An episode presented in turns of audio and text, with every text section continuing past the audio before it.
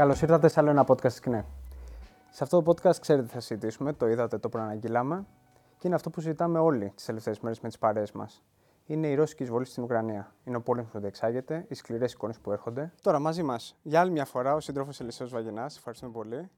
Μέλος της Κεντρικής Επιτροπής και υπεύθυνος του Τμήματος Διεθνών Σχέσεων της Κεντρικής Επιτροπής του Κόμματος. Και Νίκος Ζαχαρόπουλος, μέλος του Γραφείου του Κεντρικού Συμβουλίου της ΚΝΕ. Έχουμε μαζέψει ερωτήσεις, έχουμε κάνει μια προσπάθεια να τις ομαδοποιήσουμε, γιατί ενώ το βγάλαμε για λίγες μέρες, μας έχουν έρθει δεκάδες ερωτήσεις. Με μια ομαδοποίηση θα πούμε ότι από τις πιο κρίσιμες ερωτήσεις και του ενός εκατομμυρίου που λέμε είναι το γιατί γίνεται ο πόλεμος. Να ξεκινήσουμε από εκεί. Ναι, εντάξει. Ε, για να καταλάβουμε γιατί γίνεται ένας πόλεμος και τι χαρακτηριστικά έχει αυτός ο πόλεμος, πρέπει να δούμε ποιες τάξεις τον διεξάγουν, ποιες τάξεις ηγούνται σε αυτή τη σύγκρουση. Έτσι. Και βέβαια για ποιους σκοπούς γίνεται αυτός ο πόλεμος. Έτσι. Και βεβαίως η τυπική έναρξη αυτού που βλέπουμε ήταν η ρώσικη εισβολή στην Ουκρανία. Ε, αλλά όμως αυτός, και βέβαια είναι μια εξέλιξη την οποία την έχουμε καταδικάσει. Σαν κόμμα, σαν ΚΝΕ, ε, κάναμε και την πορεία άλλωστε συμβολικά από την ε, ρώσικη πρεσβεία στην Αμερικάνικη, μόλις ξέσπασε. Εκείνο όμως που πρέπει να καταλάβουμε είναι ότι εδώ και πάρα πολύ διάστημα ε, διεξάγεται μια ευρύτερη σύγκρουση, ένας ευρύτερος πόλεμος, ε, τον οποίο τον ε, παρακολουθούσαμε σε διάφορα στάδια να κλιμακώνεται. Μιλάμε για τους εμπορικούς πολέμους, για τις κυρώσεις που είχαν επιβληθεί, εμπορικοί πόλεμοι που διεξάγονται από τη, την, τη ΣΥΠΑ, την Ευρωπαϊκή Ένωση, τη, στο, μέσα στον Παγκόσμιο Οργανισμό Εμπορίου, από τη Ρωσία, έτσι. Είχαμε τη μετακίνηση τεράστιων στρατιωτικών δυνάμεων του ΝΑΤΟ και μια περικύκλωση της περιοχής από την ε, Βαλτική έως τη Μαύρη Θάλασσα. Και τεράστιες ασκήσεις κιόλας είχαμε πρόσφατα ασκήσεις του ΝΑΤΟ. Και, και, μάλιστα ασκήσεις που το κρύβουν, αλλά ε, όταν γινόντουσαν το διαφημίζανε και με τη χρήση ακόμα πυρηνικών όπλων ναι, από ναι. μεριάς του ΝΑΤΟ σε βάρος της Ρωσίας. Έχουμε την προσπάθεια του ΝΑΤΟ να εγκαταστήσει ε, περιμετρικά της Ρωσίας μια σειρά όπλα ώστε να της ε, κόψει τη δυνατότητα απάντησης στο πρώτο πυρηνικό πλήγμα. Έτσι. Με την έννοια αυτή βλέπουμε ότι ε, αυτό που ξεκίνησε και εστιάζεται στην Ουκρανία, ο πόλεμος στην Ουκρανία, είναι ένα κομμάτι του παζλ μιας ευρύτερης κατάστασης, όπου συγκρούονται από τη μια μεριά οι δυνάμεις των ΗΠΑ, του ΝΑΤΟ, της Ευρωπαϊκής Ένωσης, αυτό το μπλοκ, και από την άλλη μεριά η Ρωσία, έχουμε τη Ρωσία με τους δικούς της τους συμμάχους, τις δικές της συμμαχίες και ε, την, την, την, τη σύγκρουση αυτή, η σύγκρουση αυτή που διεξάγεται πάνω στην Ουκρανία και το μάρμαρο το πληρώνει ο λαός της Ουκρανίας, ε, τη διεξάγουν οι αστικές τάξεις έτσι, της μιας και της άλλης πλευράς. Ε, και αυτό που είναι το, το αντικείμενο για το οποίο γίνεται αυτή η σύγκρουση δεν είναι άλλο από το πώς θα μοιράσουν τον ε, ορυκτό πλούτο, πώς θα μοιράσουν τις ενεργειακές πηγές, πώς θα μοιράσουν ε, τα γεωπολιτικά στηρίγματα, πώς θα μοιράσουν τους αγωγούς, έτσι. Ε, σε τελική φάση τα μερίδια των, αγορών. Και πρέπει να πούμε εδώ πέρα ότι η Ουκρανία τα είχε από όλα αυτά.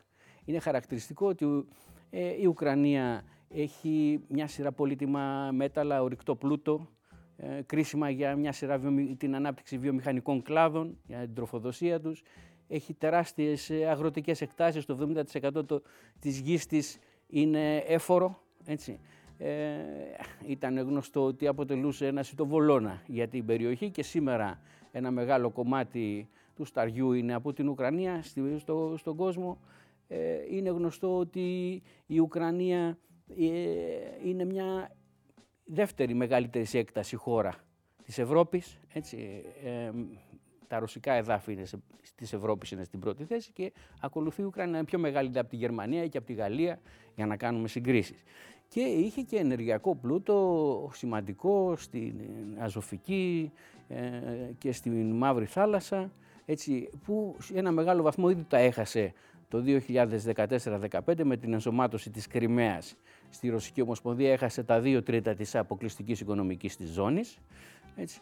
αλλά και, και κοιτάσματα που είχαν δι, διαγνωστεί ότι υπάρχουν στην και περιοχή. Και είναι ανεκμετάλλευτα κατά μεγάλο. Βεβαίως. Και στα οποία τώρα ένα προβάδισμα απέκτησε η, τα, απέκτησαν τα ρωσικά μονοπόλια και εκτός βέβαια των άλλων ε, είναι και ένα σημαντικό γεωπολιτικό στήριγμα για την περιοχή, κρίσιμο για τις εξελίξεις ε, στη Μαύρη Θάλασσα και στην περιοχή της ε, Ανατολικής Ευρώπης. Άρα έχει να κάνει με ότι αυτός ο πόλεμος που διεξάγεται δεν είναι για τα συμφέροντα των εργαζομένων. Καλά, ούτε από τη μια μεριά, ούτε δεν είναι ένας δίκαιο. Είναι ένας άδικος πόλεμος και από τις τις δύο πλευρές. Με την έννοια αυτή, είναι ένας υπεριαλιστικό πόλεμος. Αυτό μας το ρώταγαν γιατί το λέμε υπεριαλιστικό πόλεμο και δεν λέμε. Επειδή είπαμε την πρώτη στιγμή ότι καταδικάζουμε τον υπεριαλιστικό πόλεμο mm-hmm. και έρθει σε πολλές ερωτήσεις γιατί το ονομάζουμε έτσι. Κυρίως από πιο νέα παιδιά. Ακριβώς. Βεβαίως, ε, ένας που θα διαβάσει περισσότερο και έχουμε ε, να προτείνουμε σήμερα και από τις εκδόσεις σύγχρονης εποχής ε, πλούσια βιβλιογραφία όπως είναι παραδείγματο χάρη η συλλογή έργων του Λένιν για τον υπεριαλιστικό, τον πρώτο παγκόσμιο πόλεμο, τον υπεριαλιστικό πόλεμο, δείχνει αυτό το πράγμα, ότι μιλάμε για σύγκρουση δυνάμεων εχθρικών προς τους λαούς που έχουν συμφέροντα για το πώς θα αυξήσουν τα κέρδη τους στην πραγματικότητα και δεν έχουν να κάνουν με πραγματικά λαϊκά συμφέροντα. Έτσι. Είναι ένας πόλεμος άδικος και από τις δύο πλευρές. Για να δούμε γιατί γίνεται ο πόλεμος, πρέπει να δούμε συγκεκριμένα και τι είναι ο πόλεμος. Και έχει επικαιρότητα αυτό που υπόθηκε πριν πάρα πολλά χρόνια, ότι είναι η συνέχιση της πολιτικής με άλλα και συγκεκριμένα με βία μέσα. Γιατί υπάρχει μια πολιτική που ακολουθήθηκε. Περιέγραψε και ο σύντροφος Ελισέο το πεδίο των ανταγωνισμών και πώς εκφράζονται σήμερα στο έδαφος της Ουκρανίας. Τώρα, έδαφος, στον αέρα, στη θάλασσα της ε, Ουκρανίας και πάνω στο κεφάλι του Ουκρανικού λαού που βιώνει αυτά που βιώνει. Έχει σημασία λοιπόν να δούμε ποια πολιτική ακολουθήθηκε. Α πούμε, η Ουκρανική αστική τάξη, η αστική τάξη της Ουκρανίας, ακολούθησε μια πολιτική γεωστρατηγικής αναβάθμισης, αξιοποιώντας όλα αυτά που ανέφερε ο σύντροφος, ακολούθησε μια πολιτική πρόσδεσης στο ΝΑΤΟ, στην Ευρωπαϊκή Ένωση, πιο καλών σχέσεων, ειδικά μετά το 2014, τα γεγονότα αυτά. Λοιπόν, ακολούθησε μια πολιτική, ε, πώς να το πω, η οποία ταυτόχρονα με τη φτώχεια, την ενεργειακή φτώχεια, ε, όλα τα φαινόμενα τα οποία ζούμε και σε άλλες καπιταλιστικές κοινωνίες, στην πραγματικότητα έβαλε τον ε, Ουκρανικό λαό ε, στο επίκεντρο σφοδρών ανταγωνισμών και λέω αυτό έχει πολύ μεγάλη σημασία για να σκεφτούμε για το αφήγημα περί γεωστρατηγικής αναβάθμισης και καλών σχέσεων με την Τα ακούμε και εδώ πέρα. Τα ακούμε και εδώ πέρα. Έχει και ελληνικό ενδιαφέρον αυτό το... Και πρέπει να σκεφτούμε νομίζω ποια πολιτική ήταν αυτή που ακολουθούταν για 70 χρόνια στο πλαίσιο του σοσιαλιστικού κράτους της ε, Σοβιετικής Ένωσης. Εκεί που είχαμε μια ισότιμη ένωση σοσιαλιστικών κρατών που ζούσαν με ειρήνη, με φιλία, με αλληλεγγύη. Φυσικά υπήρχαν προβλήματα, αλλά δεν γίνεται αυτή η ανθρωποσφαγή που γίνεται σήμερα. Ποια πολιτική λοιπόν ακολουθούταν για 7 δεκαετίες και ποια πολιτική ακολουθείται εδώ και 30 χρόνια που αντικειμενικά κάποια στιγμή θα οδηγούσε και στην πολεμική σύγκρουση στο ξέσπασμα του πολέμου. Θα πιάσουμε και μετά αναλυτικότερα και το ζήτημα του αντικομουνισμού που παίζει πολύ έντονα τις τελευταίες μέρες. Ε, Σύντροφε Λισέ, αναφέρθηκες πριν ότι ο πόλεμος δεν ξεκίνησε τώρα, που, δηλαδή δεν, δεν ξεκίνησε με την εισβολή της Ρωσίας και το βλέπουμε και σε πολλές δηλώσεις εκπροσώπων του κόμματος. Ότι θέλω να πω, αναφερόμαστε σε, σε γεγονότα που συνέβησαν πολύ πριν τις 24 Φεβρουαρίου. Πότε τελικά ξεκίνησε; Ναι, μπορούμε να πούμε ότι ε, είναι ένας πόλεμος που μπορεί να χαρακτηριστεί και ακήρυχτος, με, με την έννοια ότι δεν μπορείς να βάλεις ακριβή ημερομηνία. Όμως, καταρχήν μπορούμε να πούμε το γεγονός της διάλυσης της Σοβιετικής Ένωσης, που το τίμησαν και το γιόρτασαν όλα τα αστικά κόμματα τα, πριν τον περασμένο Δεκέμβρη ε, και αυτά τα 30 χρόνια έφεραν τους λαούς της περιοχής πάλι στις ράγες της καπιταλιστικής εκμετάλλευσης και των πολέμων. Έτσι. Και τι έγινε, έγινε δόθηκε η δυνατότητα σε αστικές τάξεις να βρίσκονται σε ένα κυνηγητό του κέρδους ε, και να διαμορφώνουν διάφορες συμμαχίες για να μπορέσουν να εξασφαλίσουν την αύξηση των κερδών τους. Ε, ξέρουμε ότι τα πρώτα χρόνια μέχρι η καπιταλιστική Ρωσία να ε, ισχυροποιήσει την, την εξουσία της εκεί η αστική τάξη τα είχε μέλη γάλα με τους Αμερικάνους. Έτσι. Άλλωστε, και συνομιλίες με τον ΝΑΤΟ είχε. Δεν και ήταν... βεβαίως ήταν, ήταν στο συνεταιρισμό για την ειρήνη του ΝΑΤΟ και τα λοιπά. Ήταν στο Συμβούλιο του ΝΑΤΟ. Ε, ο Γέλτσιν, υπάρχουν ένα σωρό βίντεο που τον δείχνουν ε, διάφο... μια κατάδια τέλος πάντων για τις, τις σχέσεις που είχε με τις Ηνωμένες Πολιτείες και τις ε, δυτικές δυνάμεις. Ο Πούτιν που ακολούθησε ήταν παιδί αυτής της κατάστασης, δεν είναι κάτι διαφορετικό. Έτσι. Ωστόσο, υπάρχει μια σημαντική διαφορά. Ποια; Ότι ε, η ανάληψη του Πούτιν συνδυάστηκε με την ενίσχυση, τη σταθεροποίηση της αστικής εξουσίας στη Ρωσία και την επιδίωξη ε, αυτή η αστική τάξη να αναζητήσει με βάση τη δύναμή της, την ισχύ της, την οικονομική, πολιτική και στρατιωτική ισχύ ε, μια καλύτερη θέση μέσα στους ανταγωνισμούς με τις άλλες αστικές τάξεις, με τις ευρωπαϊκές, ε, την Κίνα, τις Ηνωμένες Πολιτείες, στη σύγκρουση αυτή που, που γίνεται, έτσι, που αναφέρθηκα νωρίτερα. Και σε αυτή την κατεύθυνση η αστική τάξη της Ρωσίας φιλοτέχνησε μια σειρά καπιταλιστικές ενώσεις, σαν αυτές που έχουμε εμείς εδώ, όπως είναι η Ευρωπαϊκή Ένωση, το ΝΑΤΟ, προσπάθησε να φτιάξει τις δικές της ενώσεις, όπως είναι η Ευρασιατική Οικονομική Ένωση, ο Οργανισμός του Συμφώνου Συλλογικής Ασφάλειας. Είχαμε συζητήσει και στο podcast με το Καζακστάν. Είχαμε πει κάποια πράγματα και τότε. Σε αυτούς τους μηχανισμούς, σε αυτές τις ενώσεις, που και αυτές είναι αντιλαϊκές ενώσεις, αστικών, συμμαχίες αστικών τάξεων, που γίνεται γίνονται πρώτα απ' όλα για την εκμετάλλευση των χωρών Εσωτερικά. που συμμετέχουν, αλλά όμως και για να διεκδικήσουν μια πίτα από τη γενικότερη ρηλία, έναν ιδιότερο ρόλο παίζουν εκτός από τη Ρωσία, η Λευκορωσία, το Καζαχστάν και η Ουκρανία. Έτσι. Ε, και σε αυτή την κατεύθυνση ε, δούλεψε το προηγούμενο διάστημα η αστική τάξη της Ρωσίας και θα τα κατάφερνε και με την Ουκρανία. Ε, είχε αναδειχθεί τότε ένας πρόεδρος ο οποίος τέλος πάντων ήταν κοντά στα, στη, στην προσέγγιση με τη Ρωσία. Ήταν ο, ο Γιαννουκόβιτς. Ωστόσο τότε μοιράστηκε η αστική τάξη της Ουκρανίας, τα δύο ένα κομμάτι έλεγε ότι μας συμφέρει να αναπτύξουμε τη σχέση μας όχι με τη Ρωσία, αλλά με τη Δύση, με το ευρωπαϊκό κεφάλαιο, με το αμερικάνικο κεφάλαιο. Ένα άλλο κομμάτι έλεγε άμα στη Δύση δεν μας περιμένει κανένας, τα εργοστάσια μας στέλνουν τα προϊόντα τους στην Ανατολή, στη Ρωσία, άμα προσανατολιστούμε στη Δύση θα κλείσουν τα εργοστάσια μας έτσι. Ήταν ανάγκη τους τέλος πάντων. δεν ήταν κάποια. Και είχαν συγκεκριμένα συμφέροντα. Και δυστυχώς αυτή τη διαίρεση την πέρασαν και μέσα στο λαό της Ουκρανίας. Ένα κομμάτι ανοιχτά και με φανατισμό υποστήριζε την ένταξη της Ουκρανίας στην Ευρωπαϊκή Ένωση, την προσέγγιση με τον ΝΑΤΟ και ένα άλλο κομμάτι την προσέγγιση με, την, ε, με τη Ρωσία.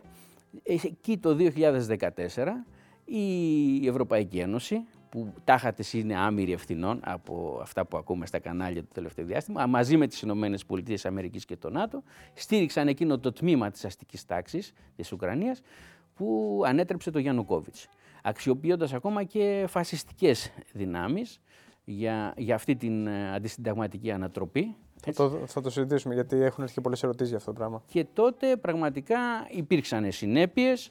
Είχαμε την απόσχηση της Κρυμαίας και τη γρήγορη ενσωμάτωσή της στη σύνθεση της Ρωσικής Ομοσπονδίας μετά από ένα δημοψήφισμα ανάλογο με αυτό που έγινε στο Κόσοβο, έτσι, για να θυμόμαστε και ποιοι είναι οι πρώτοι διδάξαντες. Λοιπόν, και την ίδια ώρα είχαμε και την απόσχηση των ε, τμήματος της ε, Ανατολικής Ουκρανίας, της περιοχής του Ντομπάς, όπου και εκεί αυτές οι περιοχές ε, ανακήρυξαν την ανεξαρτησία τους. Έτσι, και οι οποίες βέβαια στάθηκαν, για να μην το ξεχνάμε και αυτό, στάθηκαν όλο αυτό το διάστημα με τη στήριξη της Ρωσίας. Δεν θα μπορούσαν να είχαν σταθεί χωρίς την οικονομική, στρατιωτική και πολιτική στήριξη ε, της Ρωσίας. Άρα λοιπόν, τουλάχιστον τα γεγονότα δεν είναι τώρα, έτσι. Είναι τουλάχιστον από το, ε, μια δεκα, μιας δεκαετίας, έτσι. Και αυτά τα χρόνια, τα 8 που περάσαν από το 2014, έχουν σκοτωθεί 15.000 άνθρωποι στην Ανατολική Ουκρανία. Έτσι. Ε, και για αυτά τσιμουδιά δεν λέγανε εδώ τα κανάλια. Δεν λέγανε, περνάγανε στα ψηλά. Και όμως ε, υπάρχει μια σύγκρουση, μια ανοιχτή πληγή που ε, αιματοκυλεί το λαό της Ουκρανίας όλα αυτά τα χρόνια.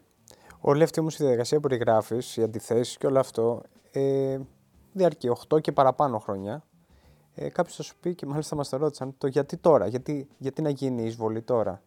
Αφού όλα αυτές οι αιτίες τις βλέπουμε πολύ πιο πριν.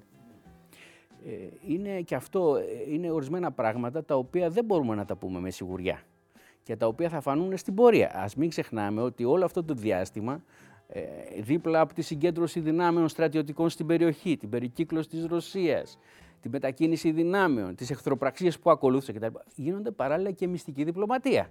Πολλά πράγματα έτσι κουβεντιάζονται μακριά από τους λαούς και βέβαια και δεν μπορούμε να τα, γνωρίζουμε, δεν μπορούμε να τα γνωρίζουμε. Ωστόσο μπορούμε να πούμε ότι είναι κάπως οι ωφελημένοι από αυτή τη, τη σύγκρουση που βλέπουμε στην Ουκρανία. Καταρχήν, αν δούμε ότι η μεγάλη εικόνα είναι σύγκρουση που προετοιμάζεται ανάμεσα στις ΗΠΑ και την Κίνα για την πρωτοκαθοδρία στο εμπεριαλιστικό σύστημα, αυτή η σύγκρουση κατάφερε να μαζέψει γύρω από τη ΣΥΠΑ, έτσι, να ξανασυσπυρώσει την Ατοική Συμμαχία, να περάσουν σε δεύτερη μοίρα αντιθέσεις που υπήρχαν, είχαν εκδηλωθεί στο εσωτερικό την προηγούμενη περίοδο. Ένα δεύτερο είναι βολικό για εκείνο το τμήμα του ευρωπαϊκού κεφαλαίου που όλο αυτό το διάστημα ψήνεται με αυτή την λεγόμενη πράσινη ανάπτυξη, τις ανανεώσιμες πηγές κτλ. Και τώρα με ένα, με μια, ένα ακόμα επιχείρημα ότι δεν πρέπει να παίρνουμε πετρέλαιο και φυσικό αέριο από το δολοφόνο Πούτιν, έτσι, θα περάσει το βάρος, όλα το, το κόστος και τα βάρη αυτής της ε, ε, μετάβασης της μετάβασης της πράσινης στις πλάτες των εργαζομένων. Και θα σου πει το κάνουμε, δεν μπορούμε να παίρνουμε από τους δολοφόνους ε, πετρέλαιο και φυσικό αέριο. Λοιπόν, ένα ακόμα επιχείρημα. Και βέβαια και για τον Πούτιν και για την ε, καπιταλιστική Ρωσία, εφόσον πάνε καλά οι στρατιωτικές τους επιχειρήσεις εκεί πέρα, έτσι θα αποκτήσουν πρόσβαση σε μεγάλα, ναι. Σε, σε σημαντικές πηγές, ορυκτό πλούτο, εδάφη, ανθρώπινο δυναμικό, έτσι που τέλος πάντων μεγάλο τμήμα του οποίου μιλάει και ρώσικα, έχει ένα τμήμα αυτού και ρώσικη εθνική συνείδηση, έτσι ας μην τα ξεχνάμε και αυτά.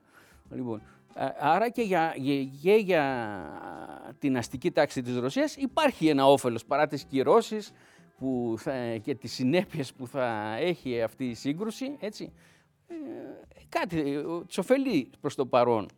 Θα δείξει βέβαια και το πώς θα πάνε και οι. Καλά, έχουμε πει ότι είναι και πολύ πυκνές οι εξελίξεις. Ναι, και δεν... είναι πυκνές οι εξελίξεις, θα θέλουν παρακολούθηση. Αλλά τέλος πάντων, μέχρι στιγμής υπάρχουν και αυτοί που Φαίνονται κερδίζουν από τον πόλεμο. Εκείνοι που χάνουν από τους πολέμους αυτούς είναι οι λαοί. Τους που πληρώνουν το μάρμαρο που γίνεται το αίμα τους, που τα παιδιά τους δεν θα γυρίσουν από τα, από τα μέτωπα έτσι και που σκοτώνονται για ξένα συμφέροντα στην πραγματικότητα. Αυτή είναι η ουσία.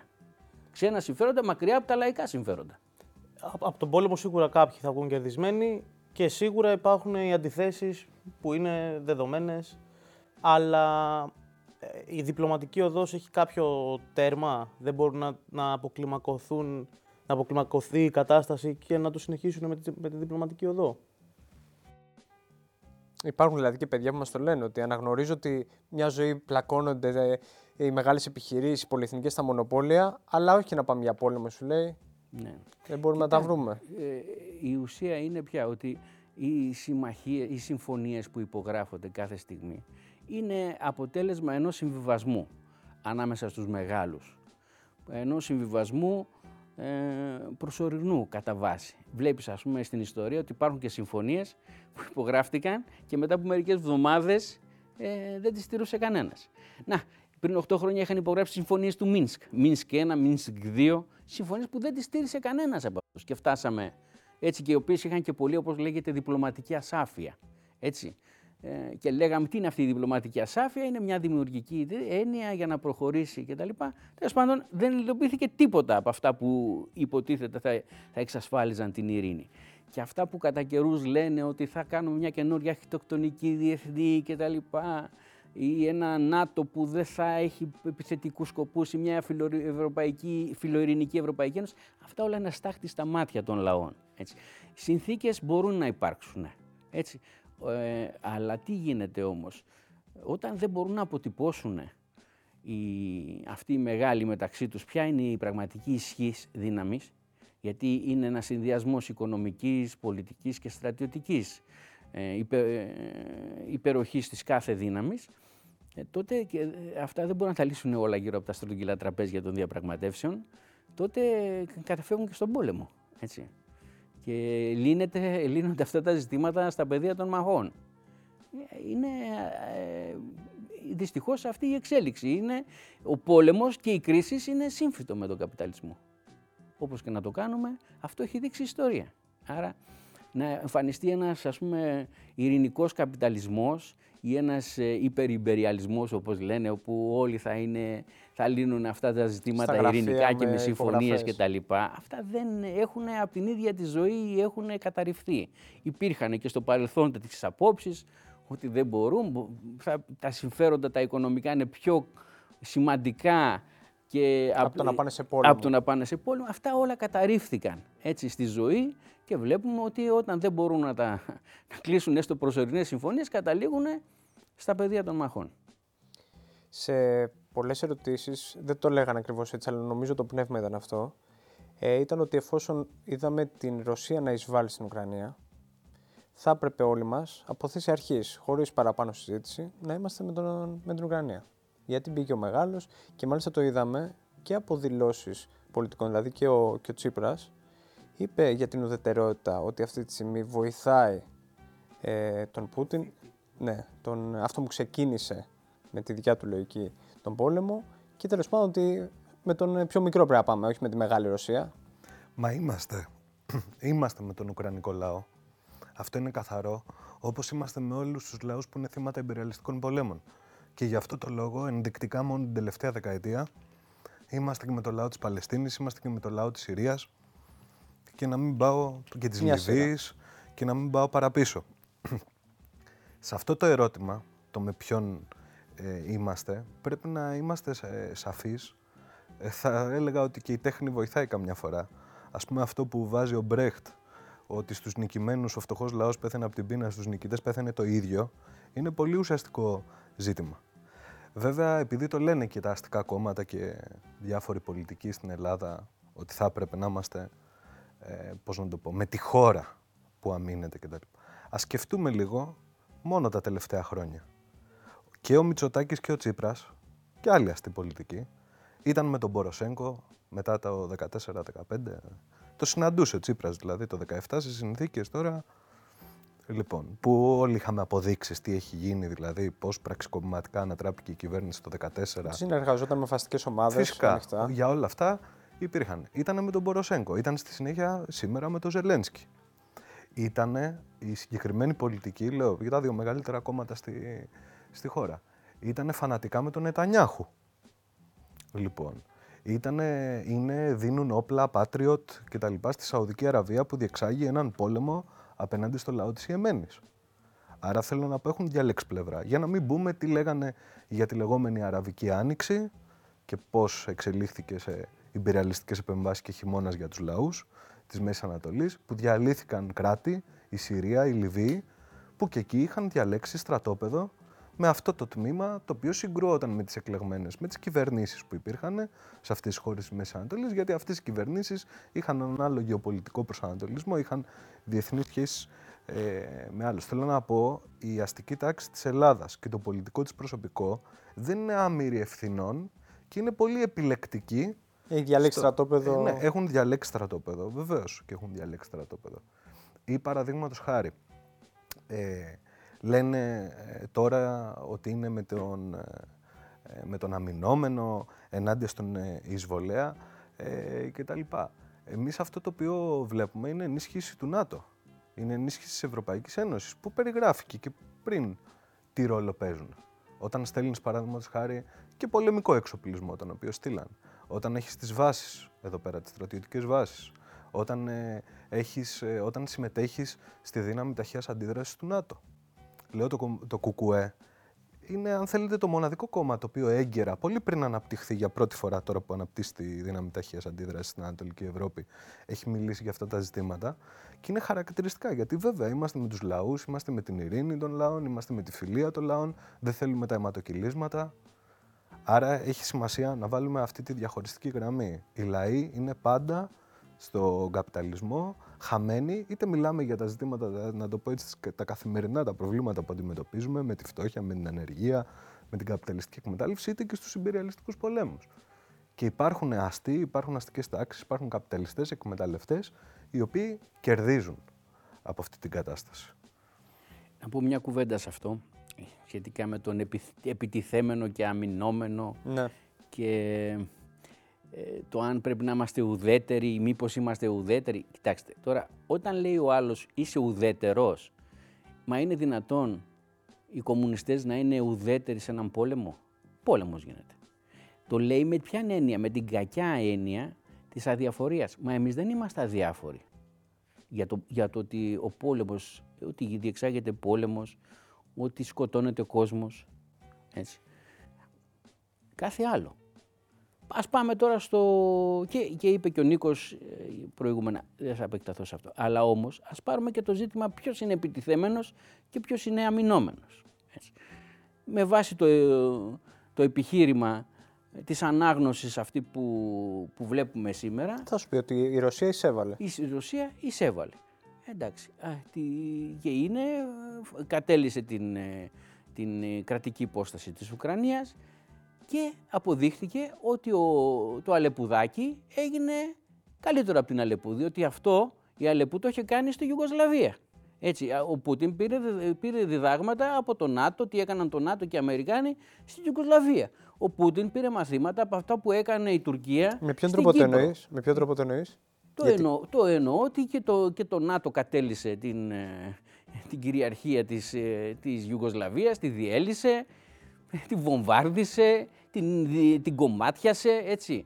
Η Τουρκία. Και έχει... με ίδιες αφορμές κιόλας. Ναι, και με τις ίδιες αφορμές. Και η Τουρκία εισέβαλε στην, με, με, το, με, το ίδιο, με το ίδιο πρόσχημα της προστασίας των μειονοτήτων. Των, και των, το... των μειονοτήτων και ο και ο, της γενοκτονίας, τους, τα ίδια χρησιμοποιήσει και ο Πούτιν, έτσι. Στη, ό,τι κάνανε οι Τούρκοι στην, στην Κύπρο, το κάνει τώρα ο Πούτιν, δηλαδή το Αλεπουδάκι διδάχθηκε από την Αλεπού. Έτσι, πρώτοι διδάξαντες ήταν αυτοί. Λοιπόν, ε, έπειτα βλέπουμε τι, κάνανε, τι, τι έκανε ο Ορντογάν στη, στη Συρία που έχει βάλει, κατέχει το 10% των εδαφών της Συρίας, με τις πλάτες των Αμερικάνων, με τις πλάτες του ΝΑΤΟ, διότι η Τουρκία είναι νατοική χώρα. Έτσι, είναι μέλος και είχε το... εκεί με το δεύτερο μεγαλύτερο στρατό του ΝΑΤΟ, μεγάλη ναι, δύναμη. Ναι, ναι. Και, και έχει κάνει, τα έχει κάνει αυτά με τις πλάτες του ΝΑΤΟ. Έτσι. Άρα λοιπόν ο, η αστική τάξη της Ρωσίας πήρε διδάγματα από το ΝΑΤΟ. Είναι οι πρώτοι διδάξαντες. Δεύτερο ζήτημα. Όπως ανέφερα και προηγούμενα, γύρω-γύρω περικυκλώναν τη Ρωσία. Έτσι. Εδώ και, και καιρό με την ένταξη νέων χωρών στο ΝΑΤΟ διαρκώς, με πρόθεση στρατιωτικών δυνάμεων στην περιοχή. Την αντιπυραυλική ασπίδα που είχαμε. Καινούριε, βλέπετε εδώ η πλημμύριση η Ελλάδα βάσης. Έτσι. Γιγαντώθηκε η Σούδα, έχουμε την Αλεξανδρούπολη, έχουμε το Στεφανοβίκιο, έχουμε ε, τη Λάρισα, έχουμε τον Άραξο που δεν ξέρουμε αν έχει και πυρηνικά. Λέγανε ότι Θα παλαιότερα υπήρχαν πυρηνικά όπλα. Λοιπόν, άρα αυτά είναι γεγονός. Αν πάρουμε το αφήγημα αυτό που λέει ότι οι άλλοι επιτίθονταν στη Ρωσία, οι άλλοι την κύκλωναν τη Ρωσία, οι άλλοι πήγαιναν προς τη Ρωσία, τότε η Ρωσία είναι η αμυνόμενη. Έτσι, η ουσία είναι ότι και οι δύο αστικές τάξεις, και οι αστικές τάξεις του μπλοκ, των ΗΠΑ, Ευρωπαϊκή Ένωση, ΝΑΤΟ, όσο και η Ρωσία, έτσι, είναι και οι δύο επιτιθέμενες στην πράξη. Εκείνοι που, που αμήνονται είναι λαοί, που, που τρώνε το ξύλο της αρκούδας και ειδικά ε, στην περίπτωση της Ουκρανίας που την έχουν, μετατρέ... έχουν μετατρέψει το λαό της Ουκρανίας σε σάκο του box. Έτσι, για να και λύνουν τις ενδοεμπεριαλιστικές τους αντιθέσεις και διαφορές. Έτσι. Για ξένα, πάλι τονίζω, ε, συμφέροντα. Άρα, για να, για να κλείσω, ναι, ναι. και επειδή έχουμε μια φράση στην Ελλάδα που λέει τι έγινε πρώτα η κότα ή τα αυγό, έτσι. Ε, τώρα ας μην ψάχνουμε να βρούμε ποιος είναι ο επιτιθέμενος και ο αμυνόμενος σε αυτή την περίπτωση, διότι και οι δύο είναι επιτιθέμενοι. Έτσι. Και δεν εκφράζουν λαϊκά συμφέροντα. Εδώ εμείς είμαστε σε αυτή την κατάσταση με τους λαούς που πρέπει να διαμορφώσουν τη δικιά τους στρατηγική, τα δικά τους, να, να υπερασπίσουν τα δικά τους τα συμφέροντα που είναι σε ρήξη και σε αντίθεση με τα συμφέροντα εκείνων που τους έχουν οδηγήσει στον πόλεμο.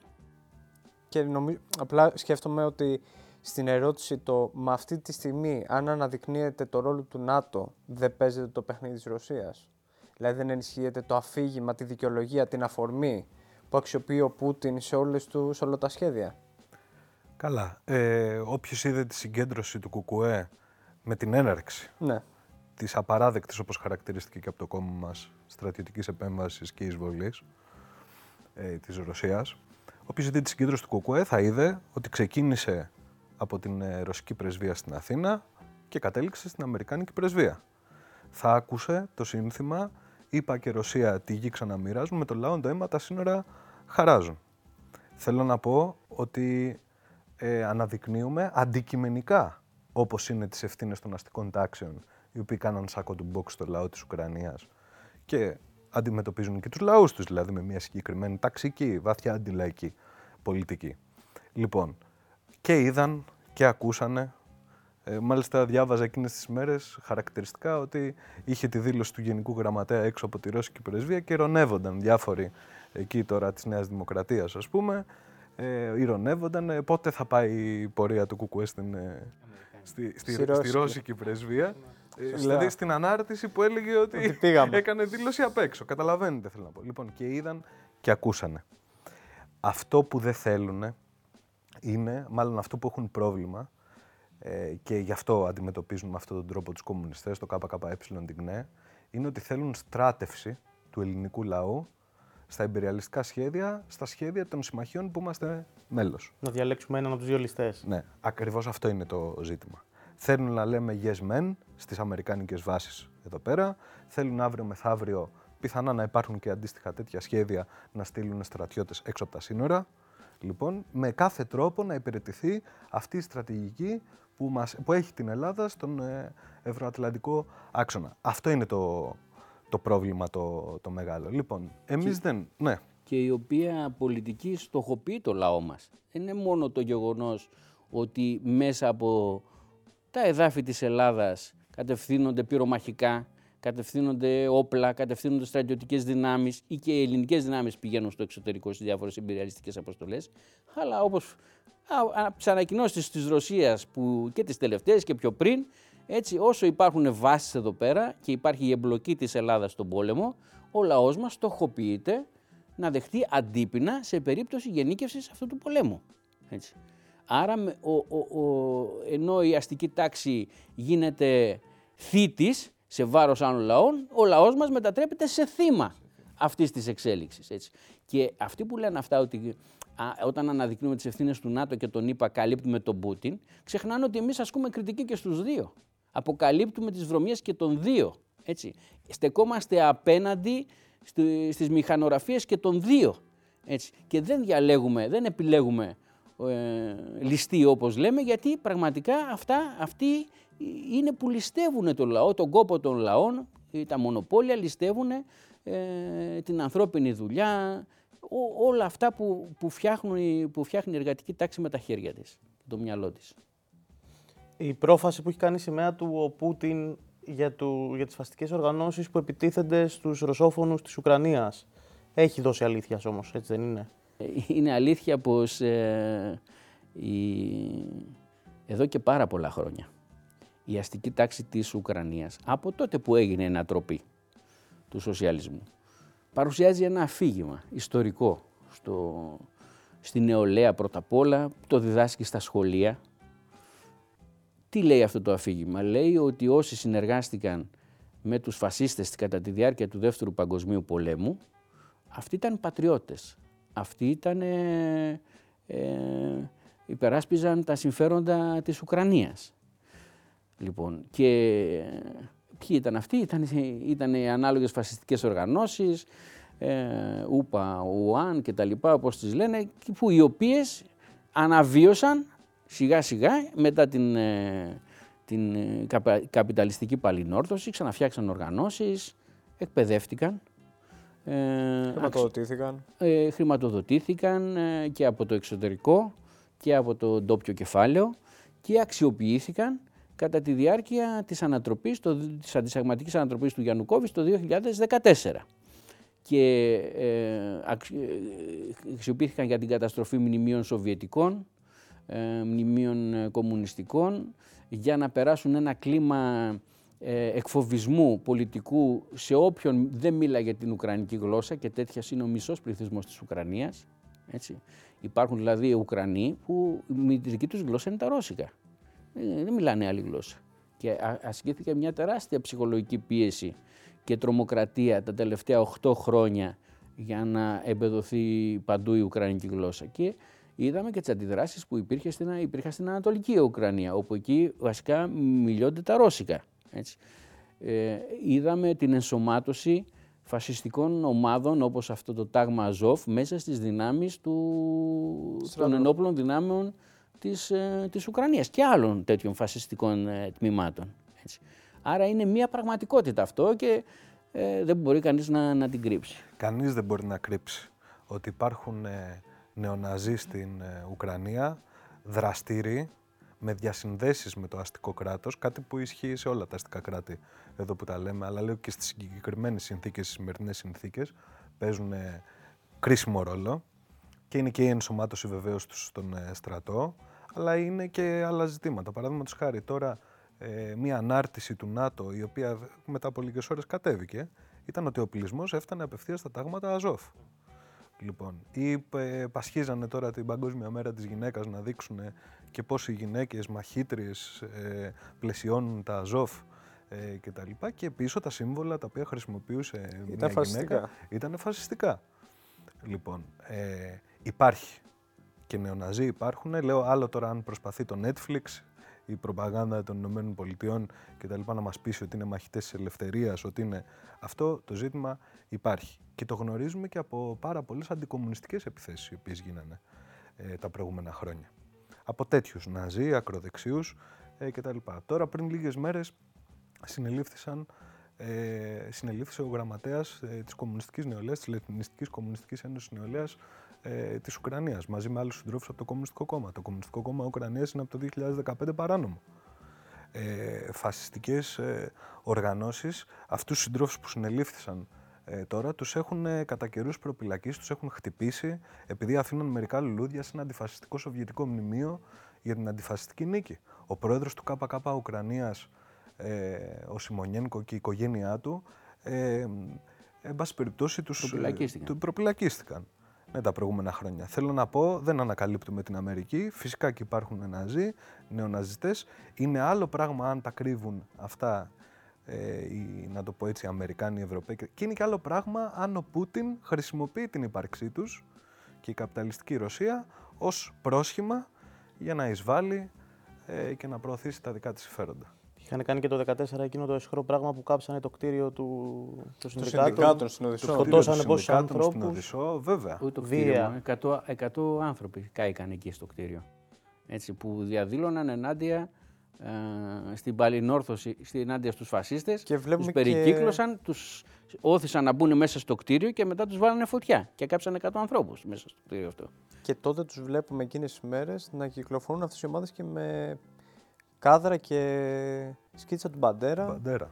Ναι, γνωστό ναι, φασίστα της Ουκρανίας. Ναι. Ε, καταλαβαίνουμε τώρα. Πάμε πολλά στοιχεία θέλω να πω. θυμάμαι τότε ε, σε εκείνα τα γεγονότα ε, αμέσως μετά το Κομμουνιστικό Κόμμα Ουκρανίας που και γενικότερα οι κομμουνιστές και οι Ένωση Κομμουνιστών Ουκρανίας αντιμετώπισαν ε, διώξεις και απαγορεύσεις και περιορισμούς στη δράση τους. Εδώ οι ευρωβουλευτές μας είχαν απαγορεύσει από την Ουκρανία. Ε, την Πρωτομαγιά του 2015 ε, αντιπροσωπεία του κόμματός μας μετά από πρόσκληση ε, του Κομμουνιστικού Κόμματος Ουκρανίας πήγαμε στην, ε, στο Κίεβο και διαδηλώσαμε μαζί με τους συντρόφους εκεί πέρα μαζί με αντιπροσωπείες δύο-τριών ακόμα κομμάτων μια διεθνή παρουσία για το λόγο αυτό γιατί δεν μπορούσαν χωρίς διεθνή κάλυψη, χωρίς διεθνή συμμετοχή βουλευτών, ευρωβουλευτών να ε, ε, διαδηλώσουν στο Κίεβο χωρίς να δεχτούν χτύπημα ε, δολοφονικό από τους, από τους φασίστες. Έτσι. Αυτά δεν είναι δυνατόν να κάνουν ότι δεν τα ξέρουν. Τώρα να πούμε όμως και από την άλλη μεριά. Το, ο Πούτιν και η Ρωσία προσπαθεί να παίξει το χαρτί το αντιφασιστικό για να προωθήσει ε, τους σχεδιασμούς της. Έτσι. Ποιος θα προωθήσει, το, το, ποιος θα ξεκαθαρίσει τον, ε, την Ουκρανία από το φασισμό; Αυτός που κάθε βράδυ λέει ότι διαβάζει, ο Πούτιν δηλαδή, που ο ίδιος λέει ότι διαβάζει τα έργα του Ιβάν Ιλίν, του φιλοσόφου του ρωσικού φασισμού. Μιλάμε, η ρωσική σημαία σήμερα είναι η σημαία που χρησιμοποίησαν κατά τη διάρκεια του Δεύτερου Παγκοσμίου Πολέμου οι, συνεργάτες των, οι Ρώσοι συνεργάτες των Ναζί, ο λεγόμενος ρωσικός απελευθερωτικός στρατός. Αυτή είναι η σημερινή ρωσική σημαία. Είναι η σημαία των Τσάρων έτσι, και η σημαία της τελευταίας δυναστείας των Τσάρων και η σημαία που χρησιμοποίησαν οι συνεργάτες των Ναζί στο Δεύτερο Παγκόσμιο Πόλεμο. Τα παιδάκια στη Ρωσία, στο σχολείο, διδάσκονται το Σολτζενίτσιν, έτσι, ο οποίος ο Ζελνίτσιν, που μπορεί να μην το ξέρει και εκτός από το, αρχι, το αρχιπέλαγος σε αυτή τη, τη συκοφαντική δουλειά που έκανε, να μην ξέρουν ότι ήταν θαυμαστής του Φράγκο, ότι είχε χαιρετήσει τον Πινοσέτ στη, στη Χιλή, έτσι, ότι δικαιολογούσε αυτούς όλους που συνεργάστηκαν με τον Ναζί κατά τη διάρκεια του Δεύτερου Παγκοσμίου Πολέμου. Αυτά μαθαίνουν στο σχολείο στη Ρωσία τα παιδάκια. Περνάει από εκεί μέσα ε, ο αντικομουνισμός και η δικαίωση τελικά. Άλλο που τους βλέπουμε την 9η Μάη για άλλους λόγους. Εντάξει, είναι και το, το συνέστημα του λαού που προσπαθεί ε, να το εκμεταλλευτεί. Είναι το συνέστημα του λαού που έδωσε πάρα πολλά ε, στον αντιφασιστικό αυτό πόλεμο, στον πόλεμο για τη συντριβή του φασισμού, που είναι το τέρας που γεννάει ο καπιταλισμός. Έτσι. Και προσπαθούν να αξιοποιήσουν αυτά τα αισθήματα, έτσι, αλλά θέλουν να κρυφτούν και δεν μπορούν. Ε, Πάντως, παρόλο που ειδικά στην αρχή περιγράφατε όλες αυτές τις αντιθέσεις και τις διαφωνίες και τις συγκρούσεις, τον αντικομουνισμό μπορούμε να το βρούμε σε όλες τις πλευρές. Δηλαδή, βλέπουμε να κατηγορούν τον Πούτιν ότι πάει να ξαναστήσει, να αναστήσει την Σοβιετική Ένωση. Βλέπουμε τον ίδιο τον Πούτιν στο αρχικό διάγγελμα που έκανε, που ανήγγειλε την εισβολή στην ουσία, να αφιερώνει δύο-τρία λεπτά για να εξηγεί ότι. Όχι, κάτσε, κάτσε. Παραπάνω. Εδώ είπε, είχε μέσα Έκανε... ό,τι έχει πει η Ευρωπαϊκή Ένωση, όλα τα είχε μαζέψει σε μια ομιλία κόκκινη τρομοκρατία, ολοκληρωτικό καθεστώς, σταλινική δικτατορία, ένα σωρό πράγματα συκοφαντίε σε βάρος του Λένιν ε, και στους Μπολσεβίκους, ότι τάχα τις διέλυσαν τη χώρα και χάριζαν ε, εδάφη από εδώ και από εκεί. Έτσι. Ό,τι δηλαδή τον άνθο του αντικομουνισμού τον είχε μαζεμένο σε μια ομιλία. Έτσι. Τον είδαμε ήταν και, και μεγαλούτσικη. Τον για, να, και εδώ, γιατί... για να κηρύξει έναν πόλεμο ήταν πραγματικά... Έπρεπε να βάλεις επιχειρήματα. ναι. Αλλά το είδαμε και εδώ γιατί και με αφορμή και ακόμα και με την ομιλία του, του γραμμάτα, του συντρόφου του, του Δημήτρη Κουτσούμπα που στη Βουλή μίλησε για στη, τη συζήτηση που έγινε για τον πόλεμο, με αφορμή τον πόλεμο, που έβαλε αυτό που έβαλε ο Νίκος στην αρχή, ότι 70 χρόνια ήταν αδελφωμένοι οι λαοί εκεί πέρα. Ε, με αφορμή αυτό, ο Μητσοτάκης είπε για το λοιμό. Ναι. Ο λοιμός στην Ουκρανία. Δηλαδή, βλέπουμε να συμπνέουν σε αυτό και χρειάζεται να τα απαντήσουμε. Είναι, είναι κοινός παρονομαστής ο αντικομουνισμός. Βεβαίως, πρέπει να ξέρουμε ότι κάθε αστικό κόμμα ε, προσπαθεί να προωθήσει την πολιτική του και επικαλείται επιχειρήματα που αν, δεν, αν κάποιος τα ψάξει θα δει ότι στην πραγματικότητα τον εκθέτουν. Ας πούμε, ο Τσίπρας για να δικαιολογήσει αυτό που είπε ότι τέλος πάντων καλό ήταν να στέλναμε ανθρωπιστική βοήθεια, όπου είπε όπως η Ισπανία. Η Ισπανία έχει στείλει στρατεύματα, έχει στείλει στρατό, έχει στείλει η αριστερή κυβέρνηση της Ισπανίας, έτσι υποτίθεται, που θα μου στέλνει μόνο ανθρωπιστική βοήθεια. Λοιπόν, ε, και το πρόβλημα του βέβαια του ΣΥΡΙΖΑ είναι αν θα έχει τη βούλα του ΝΑΤΟ, του ΟΗΕ, της Ευρωπαϊκής Ένωσης και όχι τελικά επί της ουσίας. Αλλά για να πάμε και στο λοιμό, να πω, δεν ξέρω κατά πόσο περήφανος θα ήταν ε, ο Μητσοτάκης ε, ή οποιοδήποτε επαναλαμβάνει αυτό το, το μύθο περί γενοκτονίας του ουκρανικού λαού από τους Μπολσεβίκους με το λιμό, αν ήξερε ότι ο πρώτος από τα χείλη του οποίου βγήκε αυτή η συκοφαντία ήταν ο Γκέμπελς. Έτσι. Ο Γκέμπελς και η ναζιστική προπαγάνδα ήταν οι πρώτοι που αξιοποίησαν το λιμό του 32-33 ε, και κατηγόρησαν τη, τους Μπολσεβίκους, ε, κατηγόρησαν τους κομμουνιστές, τη, ότι προσπαθούν να εξοντώσουν τον Ουκρανικό λαό. Γιατί το κάναν αυτό, διότι θέλαν να προετοιμάσουν την ε, εισβολή και τη διάλυση της Σοβιετικής Ένωσης. Ε, τα σχέδιά τους ήταν πραγματικά απάνθρωπα για το τι θα περίμενε τους Σλάβους ε, στη, τις, τους Σλάβικους λαούς και προσπαθούσαν να ε, δημιουργήσουν μια σειρά καταστάσεις τέτοιες με τις προπαγάνδες για να προσετριστούν διάφορα τμήματα των λαών της, ε, πρώην Σοβιετικής, της Σοβιετικής Ένωσης. Στην Ουκρανία φτιάξανε δυνάμεις ΕΣΕΣ, στη Λετωνία, στη Λιθουανία, ε, φτιάξανε στην Εστονία, μέχρι και στην Τζετζενία φτιάξανε ΕΣΕΣ. Έτσι, και, στο, και στο Καζαχστάν φτιάξανε από Καζάχους, Τατάρους, λοιπόν, φτιάξανε ΕΣΕΣ. Έτσι. Στη λογική αυτή, ότι τους ε, προσπαθούσαν οι κομμουνιστές, οι, οι Ρώσοι να τους ε, εξαφανίσουν. Και ένα από, ένα από αυτά τα μυθεύματα είναι ο μύθος ότι έγινε μια προσπάθεια εξόντωσης του ουκρανικού λαού και πεθάναν 15 εκατομμύρια άνθρωποι από το λοιμό του 32-33.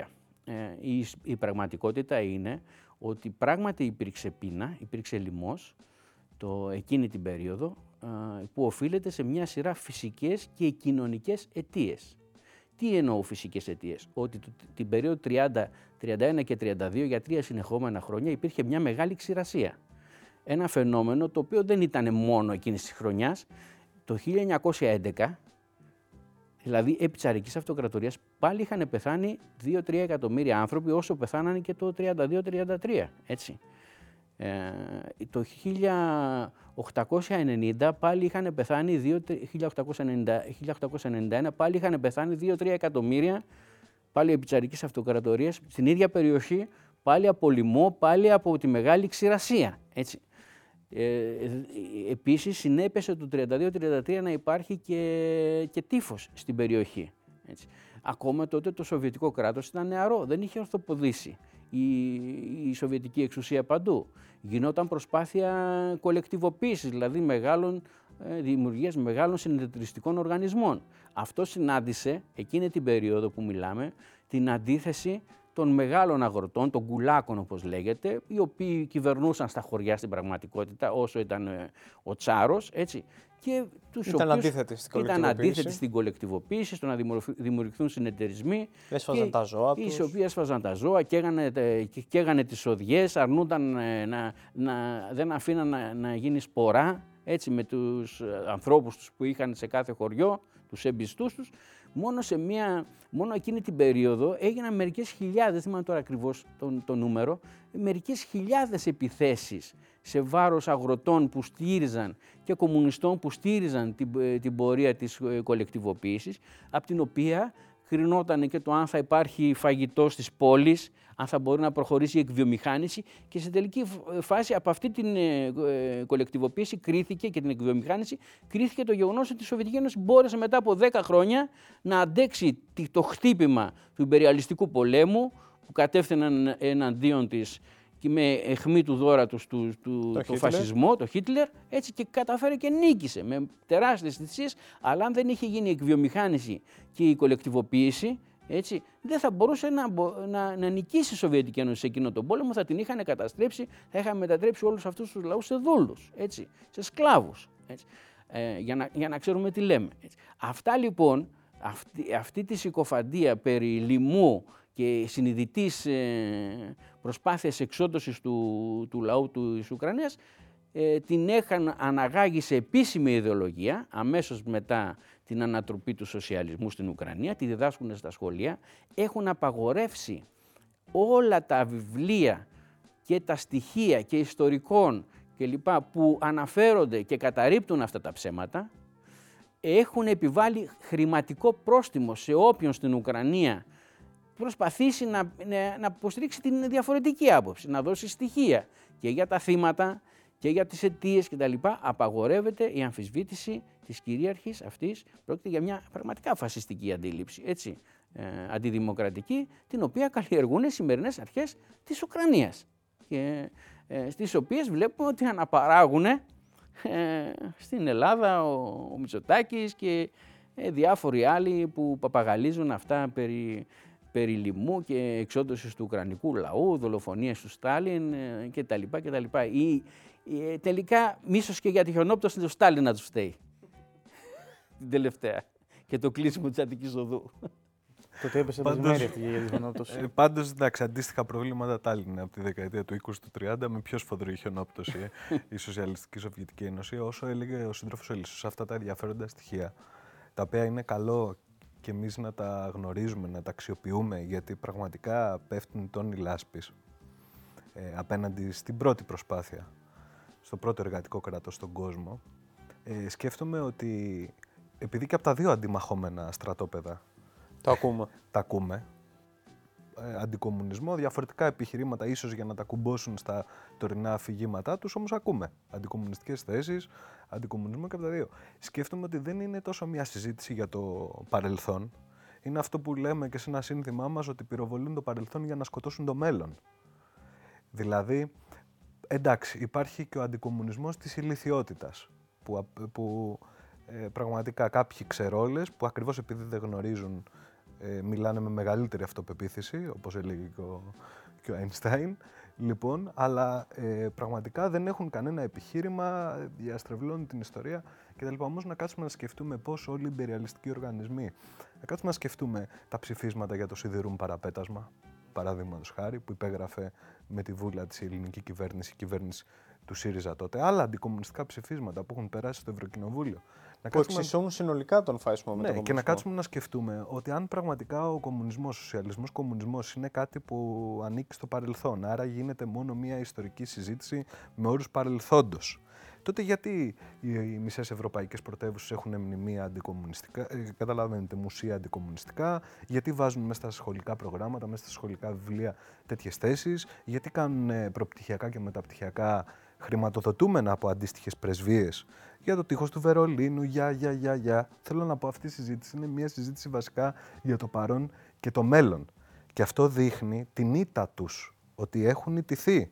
Ότι, φοβούνται και ότι μπορεί το κομμουνιστικό κίνημα να είχε μια πολύ μεγάλη ήττα το 1989-91, ιστορική, προσωρινή, λέμε εμείς, αλλά ακριβώς παίρνουν τα μέτρα τους γιατί γνωρίζουν ότι τα μεγάλα διέξοδα τα οποία ζουν η εργατική τάξη νεολαία σε όλες τις καπιταλιστικές κοινωνίες αντικειμενικά θέτουν. Ακόμα λέω και αν σήμερα δεν είναι, πώς να το πω, δυστυχώς δεν είναι σε μια τέτοια κατάσταση το κομμουνιστικό κίνημα να ε, δεν ζούμε επαναστατικές συνθήκες, ακόμα τουλάχιστον ε, αυτή τη στιγμή στο, σε διάφορες χώρες. Όμως ε, φαίνεται ότι παίρνουν μέτρα για το μέλλον, για το παρόν και το μέλλον. Αυτό δείχνει αδυναμία και δείχνει ακριβώς που πρέπει να βαδίσουμε κι εμείς.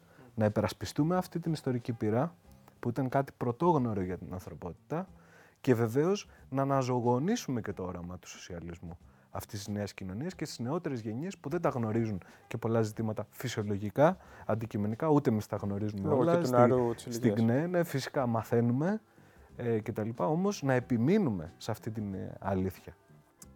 Και το ζήτημα του αντικομουνισμού νομίζω ότι βγάζει και μάτι αυτές τις μέρες. Δηλαδή και ένας πιο έξω από, από εμάς κόσμος μπορεί να δει ότι δεν κολλάνε αυτά τα πράγματα. Πώς του ήρθε το άλλο να αφαιρθεί είτε ο ένας στο Λένιν, ο άλλος στο λοιμό. Δηλαδή χτυπάνε και λίγο στο μάτι νομίζω. Μια λέξη κλειδί το τελευταίο διάστημα είναι η λέξη αυτοδιάθεση των λαών κτλ. Σου λένε ότι τι σε κόφτει εσένα αφού ο λαός της Ουκρανίας ήθελε να πάει με τον ΝΑΤΟ. Ήταν ένα σχόλιο πάνω σε αυτό. Λέει ναι, είναι δικαίωμά του αυτό. Ναι, κοιτάξτε τώρα, μεγάλη κουβέντα αυτή. Δηλαδή, πώς κρίνεις ένα λαό ότι θέλει να πάει εκεί, όταν του απαγορεύεις, παραδείγματος χάρη, όπως είπαμε, δεν απαγορεύσανε. Καταρχήν, απαγορεύσε μετά το 2014, βάλανε εμπόδια στο Κομμουνιστικό Κόμμα, ε, τέτοια που σου λέει ότι μπορείς να είσαι Κομμουνιστικό Κόμμα, να λειτουργείς, αλλά πρώτο, δεν θα έχεις σύμβολα κομμουνιστικά. Δεύτερο, δεν θα μιλάς για τον σοσιαλισμό και για τον κομμουνισμό. Απλά φορά κόκκινα. Αυτό σε αφήνουμε. Λοιπόν, ε, κατά τα άλλα να υπάρχεις εσύ. Ενώ έδιναν λοιπόν, συντάξει. Και, και, και, δεν θα τον απαγορεύουν και να κατέβεις στι εκλογές. Λοιπόν, ε, Ενώ την ίδια ώρα δηλαδή, έδιναν συντάξεις στου Περνά το Σύνταγμα. Τον, έχεις ανατρέψει το, τον τέτοιον, τον, τον εκλεγμένο πρόεδρο και περνάς στο Σύνταγμα ότι θέλω, πρέπει η χώρα να μπει στην, στο ΝΑΤΟ και την Ευρωπαϊκή Ένωση. Άρα όποιος μιλάει ενάντια στο ΝΑΤΟ και στην Ευρωπαϊκή είναι αντισυνταγματικός και δεν έχεις πώς εφαρμόζεις, ε, μπορείς να πεις ε, αντισταγματικά πράγματα; Α, δεν μπορείς να πεις αντισταγματικά πράγματα, δεν μπορώ να σε δημοσιεύσω.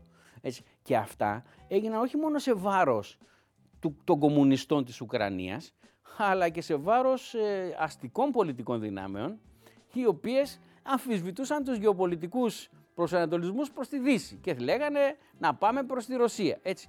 Τους βουλώσαν και αυτόν τον στόμα. Λοιπόν.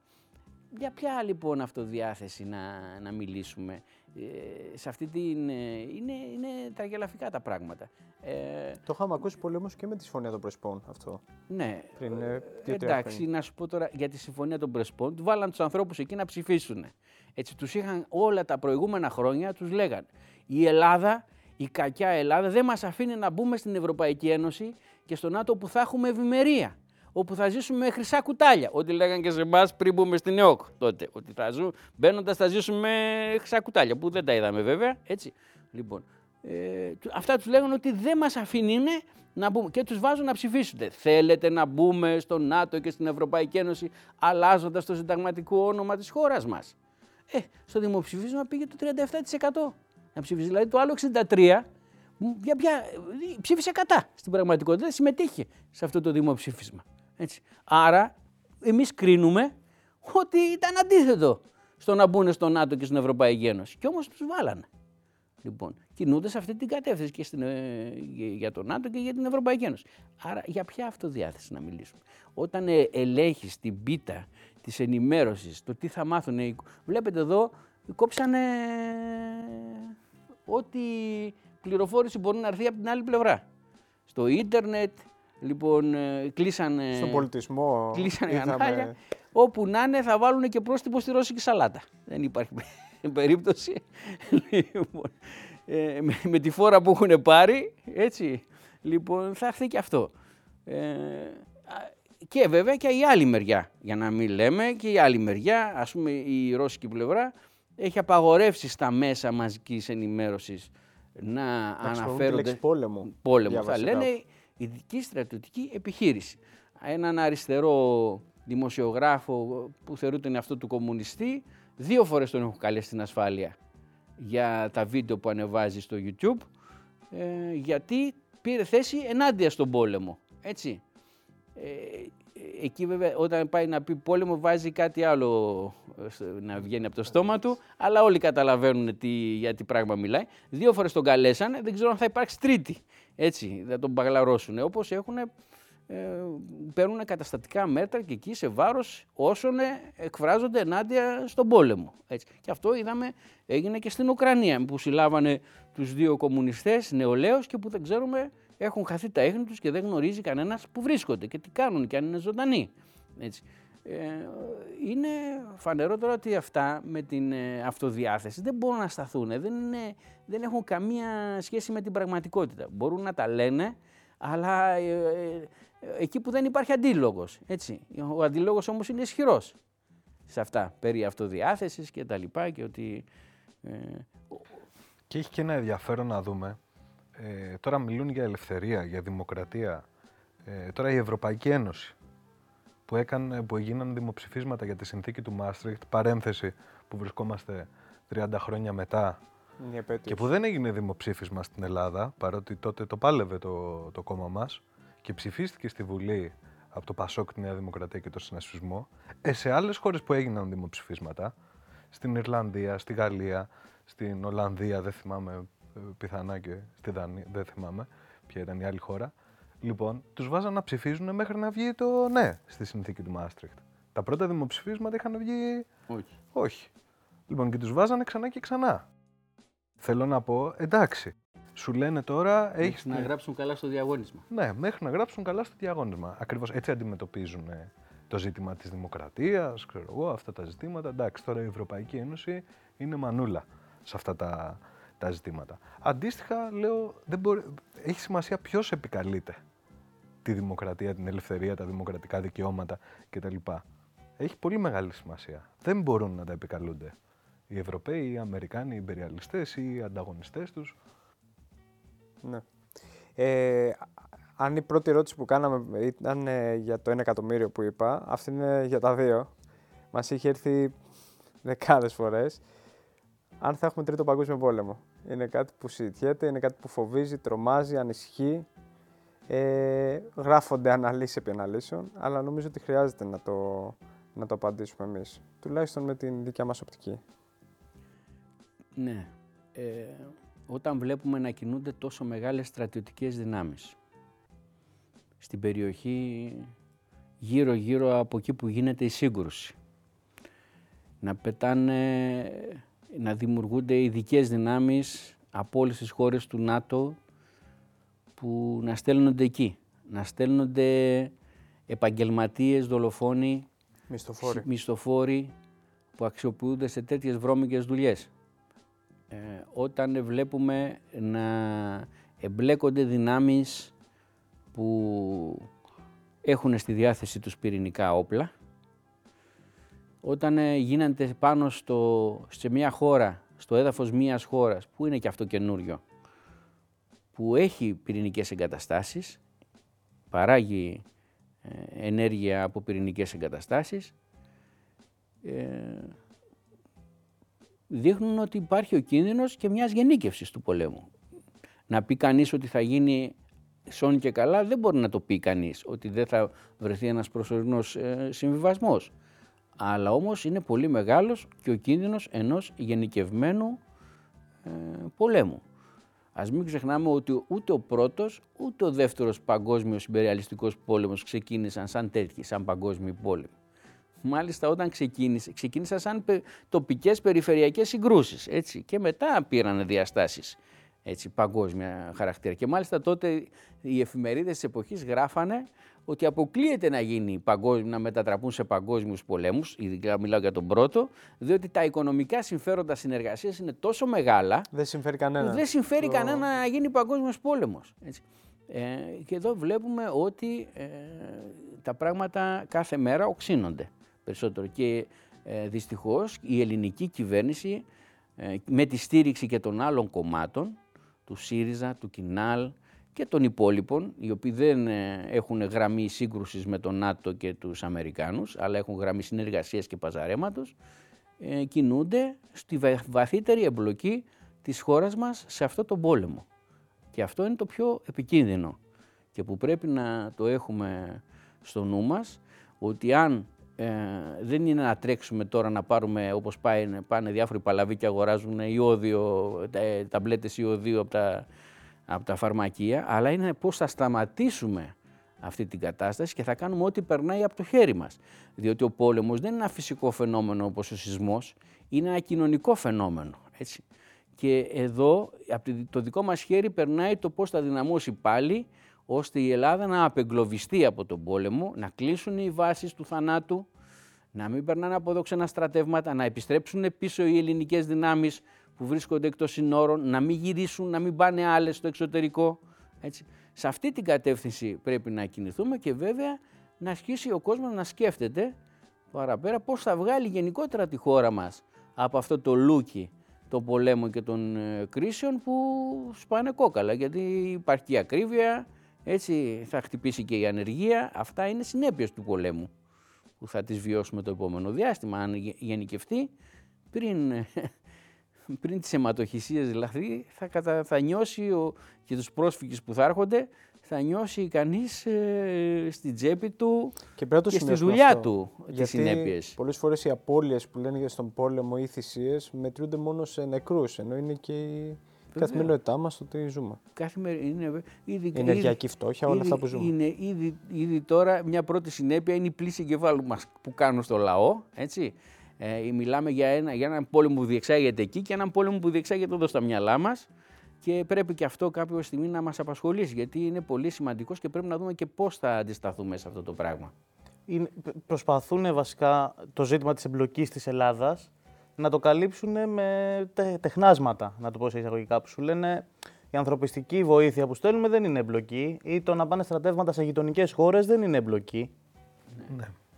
Καλά. Ε, για αυτό που συζητούσαμε για το παγκόσμιο πόλεμο, που φυσιολογικά ρωτάει ένας κόσμος. Ε, νομίζω η ερώτηση που πρέπει να γίνει και η συζήτηση που πρέπει να γίνει είναι αυτό το είπε δηλαδή ο σύντροφος ο Ελισέος, ε, τι στάση θα κρατήσουμε εμείς η ελληνική νεολαία, οι εργαζόμενοι, ο ελληνικός λαός. Λέω γιατί από αυτό που περνάει στην τελική από το χέρι μας. Αυτό είναι ουσιαστικό ζήτημα και όχι να καθόμαστε παθητικά, καταλαβαίνετε, και να βλέπουμε τις ειδήσεις ή ας πούμε μόνο τα γεγονότα ε, και «Ωχ, Θεέ μου, τι θα γίνει» και Αυτό δεν ωφελεί, δεν ωφελεί σε κανένα φαινόμενο που ζούμε σε αυτό το, το σύστημα, μια παθητική στάση. Και οι λαοί έχουν αποδείξει ότι μπορούν να γίνουν πρωταγωνιστές των εξελίξεων. Δεν είναι τυχαίο το σύνθημα, παραδείγματος χάρη, που έχουμε θέσει ε, διέξοδο από τον πόλεμο, από την εκμετάλλευση, ε, από όλα αυτά τα φαινόμενα θα δώσει ο λαός. Εμείς θέλουμε οι κομμουνιστές ο λαός να πρωταγωνιστήσει στις εξελίξεις. Και αυτό το έχουμε στο μυαλό μας εμείς, το έχουν στο μυαλό τους και οι απέναντι, οι εκμεταλλευτές, οι οποίοι γνωρίζουν πολύ καλά και από την ιστορία, χωρίς να λέμε ότι όλα γίνονται ακριβώς το ίδιο ή δεν λέμε αυτό, αλλά η ιστορία διδάσκει ότι μέσα από τη φρίκη του Πρώτου Παγκοσμίου Ιμπεριαλιστικού Πολέμου ξεπίδησε ο κόκκινος Οκτώβρης η Οκτωβριανή Σοσιαλιστική Επανάσταση και μέσα από τη φρίκη του Δευτέρου Παγκοσμίου Πολέμου ξεπίδησε η Σοβιετική Ένωση με τεράστιο κύρος σε όλους τους λαούς ε, του κόσμου, με νέα κράτη τα οποία εντάχθηκαν στην πορεία σοσιαλιστικής οικοδόμησης κτλ. κτλ. Αλλά λέω να μην κάνουμε απλά μια ιστορική συζήτηση, να δείξουμε το ουσιαστικό. Ότι ακριβώς επειδή οι λαοί βιώνουν αυτά που βιώνουν, τα μεγάλα βάσανα, οι λαοί είναι που πρέπει να πάρουν τις τύχες στα χέρια τους και να γίνουν πρωταγωνιστές των εξελίξεων. Και έχουμε δει και ιστορικά και σε άλλους πολέμους το πώς έχει σταθεί και ο ελληνικός λαός. Δηλαδή και όταν ε, στον βάρδισμα της Ιουγκοσλαβία που είπαμε στην αρχή, είχε και μια πολύ σωστή και θαραλέα στάση ο ελληνικός λαός εδώ πέρα. Που έχει να κάνει και με την εμπλοκή μας. Δηλαδή δεν είμαστε και μια χώρα κάπου μακριά ουδέτερη. Έχουμε πρωταγωνιστικό ρόλο. Η Αλεξανδρούπολη είναι πιο κοντά στην Οδυσσό, που είναι τώρα περικυκλωμένη και γίνονται μάχες, από ότι είναι με την Κρήτη σε ευθεία απόσταση δηλαδή, δεν είναι μακριές οι αποστα... μακριά αποστάσεις. Έτσι. αν ανατιναχτούν οι πυρηνικές εγκαταστάσεις στην Ουκρανία, από λάθος ή από σκοπιμότητα, ε, θα, θα την πληρώσουν και οι λαοί γύρω-γύρω και, και ο δικός μας ο λαός. Έτσι. Ε, αν ε, οι Ουκρανία απειλήσουν, ας πούμε, πώς απειλούν με, θα φτιάξουν βρώμικη πυρηνική βόμβα έτσι, και ξεσπάσει μια τέτοια ιστορία, σαφώς θα την πληρώσουν και άλλοι λαοί. Δεν θα την πληρώσει μόνο ο Ρώσικος λαός. Ε, και είναι γεγονός ότι η χώρα μας μπλέκεται από τη στιγμή που συμμετέχει σε αυτούς τους ανταγωνισμούς και τα συμφέροντα ε, του κεφαλαίου των Ελλήνων καπιταλιστών που ακολουθούν και ε, τον ΝΑΤΟ, την Ευρωπαϊκή Ένωση, τους Αμερικάνους γιατί πιστεύουν ότι εκεί πέρα θα, θα πάρουν ένα κομμάτι από τη Λία έτσι, ή εκεί ή αλλού ή θα τους δώσουν κάτι παραπέρα. Έτσι. Αλλά όμως θύμα είναι ο λαός που βρίσκεται στο στόχαστρο των αντιπίνων, στο στόχαστρο των κινδύνων από αυτή την ανάφλεξη ε, του πολέμου. Και, και, για να πω και αυτό, και για αυτό το ζήτημα, δηλαδή τι γίνεται αν στείλουμε στρατεύματα γύρω-γύρω, είναι σαν να ρίχνουμε λάδι στη φωτιά. Έτσι. Όταν στέλνεις στρατεύματα γύρω-γύρω, δεν τα στέλνεις και υπάρχει συσσόρευση δυνάμεων στρατιωτικών γίνεται για να αξιοποιηθούν κάπου αυτά τα στρατεύματα. Έτσι. Ειδικά δε αυτό ότι και τι να κάνουμε, ξέρω εγώ, ε, να δώσουμε, είναι τα απαντήσαμε στο πρώτο μέρος που προσπαθούν να καλλιεργήσουν μια συμπάθεια ε, στη μια πλευρά της σύγκρουσης για να δικαιολογήσουν την εμπλοκή τους. Έτσι, αξιοποιώντας και το ανθρωπιστικό προσωπείο Πάντως από την πρώτη μέρα και πριν την ανθρωπιστική αποστολή, λέγαμε καμία εμπλοκή να σταματήσει η εμπλοκή της χώρας. Δηλαδή και πριν ανακοινώσει ότι θα στείλει ό,τι έστειλε και όσα θα μπορεί να μάθουμε και σε δεύτερο βαθμό το τι έκανε.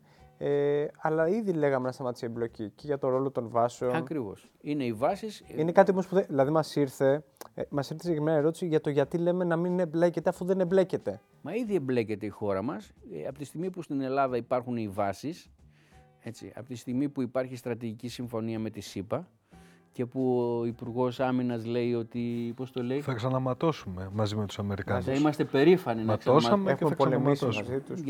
Δηλαδή, να αρχίσουμε το αίμα μας όπου χύνουν και οι Αμερικάνοι το αίμα τους. Αυτό είναι πραγματικά έτσι. Σου σηκώνεται. Ανατριχιαστικό. Ανατριχιαστικό. Λοιπόν. Ε, και βλέπεις ότι η, προσπάθεια αυτή που γίνεται είναι να σε βάλουν να πάρεις μέρος, να διαλέξεις πλευρά. Η Ελλάδα έχοντας τις βάσεις, ε, εδώ πέρα από εδώ περνάνε τα πυρομαχικά, από εδώ περνάνε τα στρατεύματα, έτσι εμπλέκεται. Δεν σηκώνονται κατα... κατασκοπευτικά κάθε μέρα. Τα κατασκοπευτικά σηκώνονται, επιτηρούν το χώρο όλης της σύγκρουσης και δίνουν πληροφορίες απευθείας ε, στο Ουκρανικό επιτελείο. Ε, που διαχειρίζεται τον πόλεμο. Έτσι. Και γενικότερα όλος ο σχεδιασμός είναι ε, περικύκλωση της Ρωσίας. Τα σηκώνονται τα ελληνικά μαχητικά, εδώ κάνουν ε, σουρωτήρι τον ελληνικό εναέριο χώρο τα τουρκικά, που κάνουν υπερπτήσεις πάνω από ελληνικά νησιά, έτσι, και τα, τα ελληνικά μαχητικά περιπολούν τα Βαλκάνια. Αυτό έχουν αναλάβει στα πλαίσια του ΝΑΤΟ. Έτσι. Και αυτή η λογική που πάνε να μας περάσουν τώρα είναι μη σας νοιάζει και πολύ γιατί είναι νατοϊκό έδαφος. Αυτό το πράγμα όλο νατοϊκό έδαφος, σηκώθηκαν τα νατοϊκά αεροπλάνα της Τουρκίας και κάναν μια βόλτα πάνω από τα νατοϊκά ελληνικά νησιά. Δηλαδή πάει, πηγαίνουν σε αυτή τη λογική που είναι πάρα πολύ επικίνδυνη για την αμφισβήτηση των κυριαρχικών δικαιωμάτων της χώρας μας. Και που μπορούμε να βρεθούμε μπλεγμένοι και σε άλλες εξελίξεις. Ε, αυτά που λέει ο σύντροφος Ελισέο και που συζητάμε ανησυχούν ε, αυτά είναι τα μηνύματα που λαμβάνουμε και από τα σχολεία και από τις γειτονιές και από τα πανεπιστήμια και από τα στρατόπεδα. ανησυχούν τα παιδιά τα οποία βρίσκονται μέσα, υπηρετούν τη θητεία τους. Μάλιστα, οι επιστολές που δημοσιεύονται αυτές τις μέρες στο ριζοσπάστη, ε, στο alt, στον οδηγητή κτλ. είναι χαρακτηριστικές που λένε οι φαντάροι ε, ότι εμείς έχουμε ορκιστεί να υπερασπιζόμαστε την πατρίδα μας. Δεν έχουμε ορκιστεί να, ε, τον λαό μας, δεν έχουμε ορκιστεί να υπερασπιζόμαστε τα συμφέροντα των μονοπωλίων, τα συμφέροντα των ε, Αμερικάνων, να σταλούμε πιθανά έξω από τα σύνορα, να σταλούν οι μονάδες, να υπηρετούμε, να κάνουμε υπηρεσίες, να έχουν τόσες και τόσες μέρες να πάρουν άδειες και εξόδους, επειδή πρέπει να κάνουν υπηρεσίες για να περάσουν τα ανατολικά στρατεύματα και τα αμερικάνικα. Αυτά καταγγέλνουν τα παιδιά στις επιστολές τους και αυτά μπορούμε να τα καταλάβουμε κι εμείς που, όλο και κάποιον έχουμε γνωστό φίλο, οι μανάδες τους, οι οικογένειές τους, οι κοπέλες τους κτλ. Αυτά είναι ζητήματα που προκαλούν πολύ μεγάλη ανησυχία στον ε, ελληνικό λαό και κατά τη γνώμη μας δεν είναι απλά μια ανησυχία που εκφράζεται απλά σε ένα άρθρο στο ριζοσπάστη. Είναι χιλιάδες οι άνθρωποι που δεν θέλουν καμία εμπλοκή της Ελλάδας. Δηλαδή που υπάρχει ήδη εμπλοκή, δεν θέλουν βαθύτερη, πολύ περισσότερο ζητούν απεμπλοκή από αυτή την άσχημη κατάσταση και τη συμμετοχή ε, της Ελλάδας. Και λέω, επειδή είπαμε πριν και για το τι έλεγε ο Υπουργός Άμυνας, που έλεγε ε, ματώσαμε στο παρελθόν και άμα χρειαστεί θα ξαναματώσουμε, όπως το έλεγε ο Παναγιωτόπουλο. Λοιπόν, εδώ πρέπει να βγάζουμε ένα συμπέρασμα από την ιστορική πείρα. Τι έγινε όταν πήγαν ελληνικά στρατεύματα στο εξωτερικό στο παρελθόν; Τι έγινε πριν 100 χρόνια περίπου στην εκστρατεία της Κρυμαίας; Απέναντι στην ε, Αρίμπολ σε και Επανάσταση, στην Οκτωβριανή Επανάσταση. Τι έγινε ε, όταν πήγανε στη Μικρασιατική εκστρατεία. Τι έγινε μετά, με τον πόλεμο, μετά το Δεύτερο Παγκόσμιο Πόλεμο με τον πόλεμο στην Κορέα; Πώς γυρίσαν τα παιδιά; Πώς γυρίσαν οι φαντάροι εκείνης της εποχής κτλ. Νεκροί γυρίσαν και σακατεμένοι. Η αστική τάξη έχει τρόπο να τη γλιτώνει από τον πόλεμο, γι' αυτό και εύκολα κάνει και ολεονταρισμούς, ε, κτλ. κτλ. Ας δούμε τώρα τι έγινε με τους καπιταλιστές τους Ουκρανούς. Πριν ξεκινήσει ο πόλεμος φεύγανε. Πολλοί καπιταλιστές. Λοιπόν, μπαίναν στα αυτοκίνητα, στις Πόρσε, είχαν και ε, συνοδεία από την αστυνομία και το στρατό και πριν ξεκινήσει ο πόλεμος περνάγανε τα σύνορα. Και, με, και μετά. Είναι αυτό που λέμε του φευγά του η μάνα δεν έκλαψε ποτέ. Λοιπόν, αλλά εδώ πέρα, επειδή ανησυχούμε και για τους στρατευμένους και για τα υπόλοιπα τμήματα της νεολαίας και των εργαζομένων, είναι ζήτημα ζωής και θανάτου. Να απεμπλακεί η Ελλάδα από αυτόν τον πόλεμο, να μην έχει καμία συμμετοχή. Σε όλη αυτή τη διαδικασία, από την πρώτη μέρα της βολής και σε όλο το διάλογο το δημόσιο που γίνεται, ε, γίνεται συζήτηση για το ρόλο της Ευρωπαϊκής Ένωσης. Δηλαδή υπάρχει μια φιλολογία που λέει ότι είναι αδύναμη, δεν πήρε αρκετές ε, δράσεις, δεν πήρε μια δυνατή θέση ε, γιατί ναι μεν κυρώσεις αλλά θα μπορούσε να κάνει κι άλλα και γενικά για το αν είναι απόνη η Ευρωπαϊκή Ένωση από όλο αυτό. Γιατί έχουμε μόνο ΝΑΤΟ, Ρωσία, σου λέει άλλος, πού είναι η Ευρωπαϊκή Ένωση όλα αυτά. Η Ευρωπαϊκή Ένωση είναι σάρκα από τη σάρκα των εξελίξεων. Έτσι, η Ευρωπαϊκή Ένωση έπαιξε καθοριστικό ρόλο στην ανατροπή του Γιάννου Κόβιτς. Πέρασε, ήταν το βασικό επιχείρημα ότι θέλουμε να πάμε να ενταχθούμε στην Ευρωπαϊκή Ένωση και όχι στους, ε, στις ενώσεις που φτιάχνει η Ρωσία. Έτσι.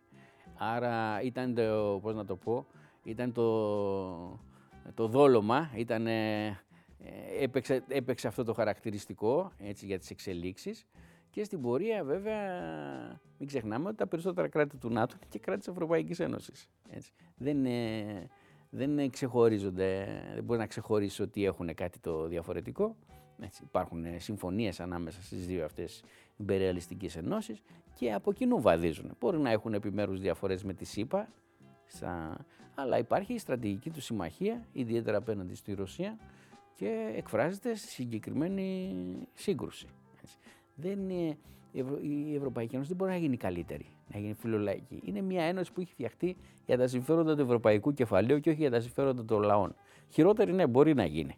Έτσι. Καλύτερη δεν μπορεί να γίνει και ας μην έχει κανείς ε, ελπίδες ότι αν υπήρχε, θα μπορούσε να υπάρχει κάποια άλλη Ευρωπαϊκή Ένωση πιο φιλολαϊκή, πιο φιλιρινική και έξω από τους πολέμους. Είναι ένας μηχανισμός ε, καταπίεσης των λαών της Ευρώπης. Και εκφράζει σε συνεργασία και με τον ΝΑΤΟ και τους Αμερικάνους όλη την επιθετικότητα στην περιοχή της Ανατολικής Ευρώπης σε βάρος άλλων λαών. Και τι θυμόμαστε, μαζί και με τον πρέσβη τον είπα, και πολλά στελέχη. Τον τότε πρέσβη τον είπα στο Κίεβο, τον Πάιατ που είναι σήμερα πρέσβης τον είπα στην Ελλάδα, τιμόμαστε τα στελέχη της Ευρωπαϊκής Ένωσης, της Ευρωπαϊκής Επιτροπής, εκείνης της εποχής, να πηγαίνουν να δίνουν στα αντίσκηνα στους οπαδούς της Ευρωπαϊκής Ένωσης, σε αυτούς που συμμετείχαν στους διαδηλωτές, ας πούμε. Ναι, σάντουιτς. Λοιπόν, εντάξει, σάντουιτς μπροστά στις κάμερες. Τώρα πίσω από τις κάμερες δεν φυλάω και σταυρό που λέει. Λοιπόν, για το ότι ε, δίνανε. Είχαν ενεργή συμμετοχή αυτό από την αρχή ε, μέχρι το τέλος. Και συνεχίζουν να έχουν. Και αυτό που λένε διάφορα κόμματα, ότι η Ευρώπη πρέπει να έρθει στο προσκήνιο, η Ευρωπαϊκή Ένωση πρέπει πάλι ότι να παίξει έναν ενδιάμεσο ε, ρόλο κτλ. Αρκεί να δούμε τους πολεμικούς προπολογισμού που έχουν ψηφίσει τα κράτη-μέλη της Ευρωπαϊκής Ένωσης. Και όχι μόνο και τις προσπάθειες να φτιαχτεί Ευρωστρατός, έτσι, ε, τις αποστολές που κάνει σε διάφορες περιοχές και το γεγονός ότι η Ευρωπαϊκή Ένωση έχει συμφέροντα στην περιοχή. Τα ευρωπαϊκά μονοπόλια συγκρούονται μαζί με τα Αμερικάνικα και τα Ρώσικα και τα Κινέζικα για την πίτα, για το πώς θα μοιραστεί η πίτα και στην Ουκρανία. Αυτό είναι το αντικείμενο. Λοιπόν, και η Ευρωπαϊκή Ένωση κάνει πλάτες σε αυτά τα μονοπόλια. Από, από εκεί η δύναμη είναι συγκοινωνούντα δοχεία. Έτσι. Γι' αυτά έχει φτιαχτεί η Ευρωπαϊκή Ένωση. Άρα έχει μερίδιο ευθύνης για τις εξελίξεις και είναι βαρύ αυτό το, το μερίδιο της ευθύνης της Ευρωπαϊκής Ένωσης. Ε, πάντως οι κυρώσεις που γίνονται, αλλά και η συνολικότερη σύγκρουση, ε, συζητιέται συνέχεια για το πώς έχει επιφέρει και αλλαγές και συνέπειες στην καθημερινότητά μας. Είπαμε και πριν ενεργειακή φτώχεια, αλλά και άλλα που μπορούν να έρθουν και θα έρθουν. Ε, βλέπουμε όμως ήδη, που θεωρητικά η χώρα μας δεν εμπλέκεται, ε, να αναπαράγεται μια λογική ότι τώρα για παράδειγμα που είναι 6 Απρίλη απεργία, ότι ποια απεργία ρε παιδιά, τώρα είμαστε, πρέπει να ενωθούμε γιατί έχουμε πόλεμο, τα κεφάλια μέσα, μην λέμε και άλλα πράγματα, μην ζητάμε άλλα γιατί είμαστε δύσκολα. Και ήδη αναπαράγεται. Βλέπουμε δηλαδή και από ανακοινώσεις και τη ΓΕΣΕ είδαμε ένα τέτοιο τόνο και μια τέτοια, ένα τέτοιο περιεχόμενο. Ε, είναι Πώς θα αντιμετωπιστούν, ε, γιατί έχουμε συνέπειες μεγάλες. Το βλέπεις αυτό και με το ζήτημα της ακρίβειας. Σου λέει τι να κάνουμε, το λογαριασμό στείλτε στον Πούτιν. Ανέβηκε το ρεύμα, τι να κάνουμε, ο φταίει ο Πούτιν. Δεν φταίει κανένας. Προσπαθούν ε, να δικαιολογήσουν όλα αυτά τα που περνάει ο κόσμος έτσι, και να ρίξουν αλλού τις ευθύνες. Αλλά όμως οι ευθύνες είναι δικές τους. Γιατί η Ελλάδα συμμετέχει μέσα σε αυτές τις εξελίξεις. Η Ελλάδα είναι και με, με αυτές τις δυνάμεις που έχουν ρίξει λάδι στη φωτιά και συνεχίζει να ρίχνει λάδι στη φωτιά. Έτσι. Δεν κατάλαβα. Δεν, δεν έχει λέει να δώσει στους αγρότες που βγήκαν στους δρόμους. Δεν έχει να δώσει στους εργάτες που θα βγουν στις 6 του μηνός να διαδηλώσουν. Στους εργαζόμενους που δεν έχει να δώσει για τα πανεπιστήμια, δεν έχει να δώσει για την υγεία, για τα σχολεία κτλ. Αλλά όμως έχει να δώσει για να πάνε τα ελληνικά μαχητικά να πετάνε πάνω από τις βαλκανικές χώρες. Έχει να δώσει για να φύγουν τα Patriot να πάνε στη Σαουδική Αραβία. Έχει να δώσει να αγοράσει φρεγάτες και πλοία που θα κάνουν ε, ταξίδια που πηγαίνουν και περιπολούν στον Περσικό κόλπο, στη Μαύρη θάλασσα, στην Ερυθρά θάλασσα. Έτσι. Για αυτά έχει. Έτσι. Δηλαδή για τους πολέμους έχει. Έχει. Να, να, βγάλει, να στείλει πυράβλους και όπλα στην Ουκρανία είχε τώρα. Από τα χρήματα του ελληνικού λαού. Αλλά να, να δώσει για την, ε, για, την υγεία, για την παιδεία, για τα, τους μισθούς, για τις συντάξεις, τάχατε δεν έχει. Για να έχει φορο, φοροαπαλλαγές για το μεγάλο κεφάλαιο έχει να κάνει. Αλλά όμως να ξελαφρύνει τη βαριά φορολογία που έχει επιβάλει στα λαϊκά στρώματα έτσι, στους, ε, στον έμφυα και τα λοιπά, όλα αυτά τη, την ε, έμεση φορολογία που είναι από τις υψηλότερες που τσακίζει τα λαϊκά στρώματα με το οτιδήποτε αγοράσουν και τα λοιπά, και, αλλά και για το ρεύμα και τα καύσιμα, πάρετε το λογαριασμό να δείτε πόσο πληρώνουμε για το καύσιμο και πόσο είναι μέσα οι φόροι. Έτσι. Εκεί δεν έχει να δώσει για τους εργαζόμενους, ε, για τα λαϊκά στρώματα. Αυτά τώρα ε, να τα πούνε αλλού, εγώ θα έλεγα.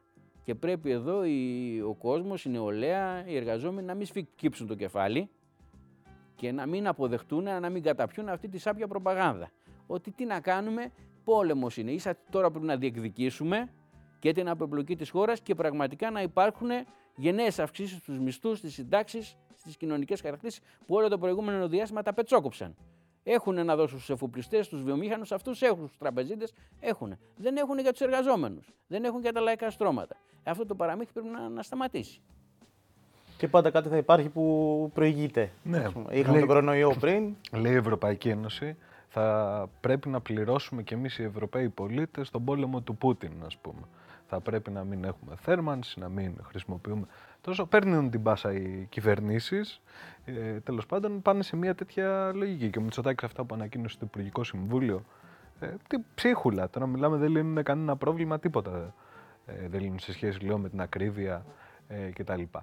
Παίρνει την πάσα η ΓΕΣΕ, καλά είναι ένα ζήτημα την ηγετική ομάδα της ΓΕΣΕ, ποιος την παίρνει στα σοβαρά, δηλαδή μετά από τόσα χρόνια, ούτε η δημιουργία των ΜΑΤ που τους φύλαγε στο τελευταίο συνέδριο δεν τους παίρνει στα σοβαρά. Λοιπόν, αλλά εν πάση περιπτώσει, τι σου λέει, λέει κάτι ουσιαστικό. Λέει η Ευρωπαϊκή Ένωση ήταν, είναι και θα είναι προπύργιο δημοκρατίας και ειρήνης. Πρώτο άκυρο, να το πω έτσι. Και δεύτερον, τις οικονομικές επιπτώσεις θα τις όλοι μαζί ε, και τα γνωστά και τα γνωστά.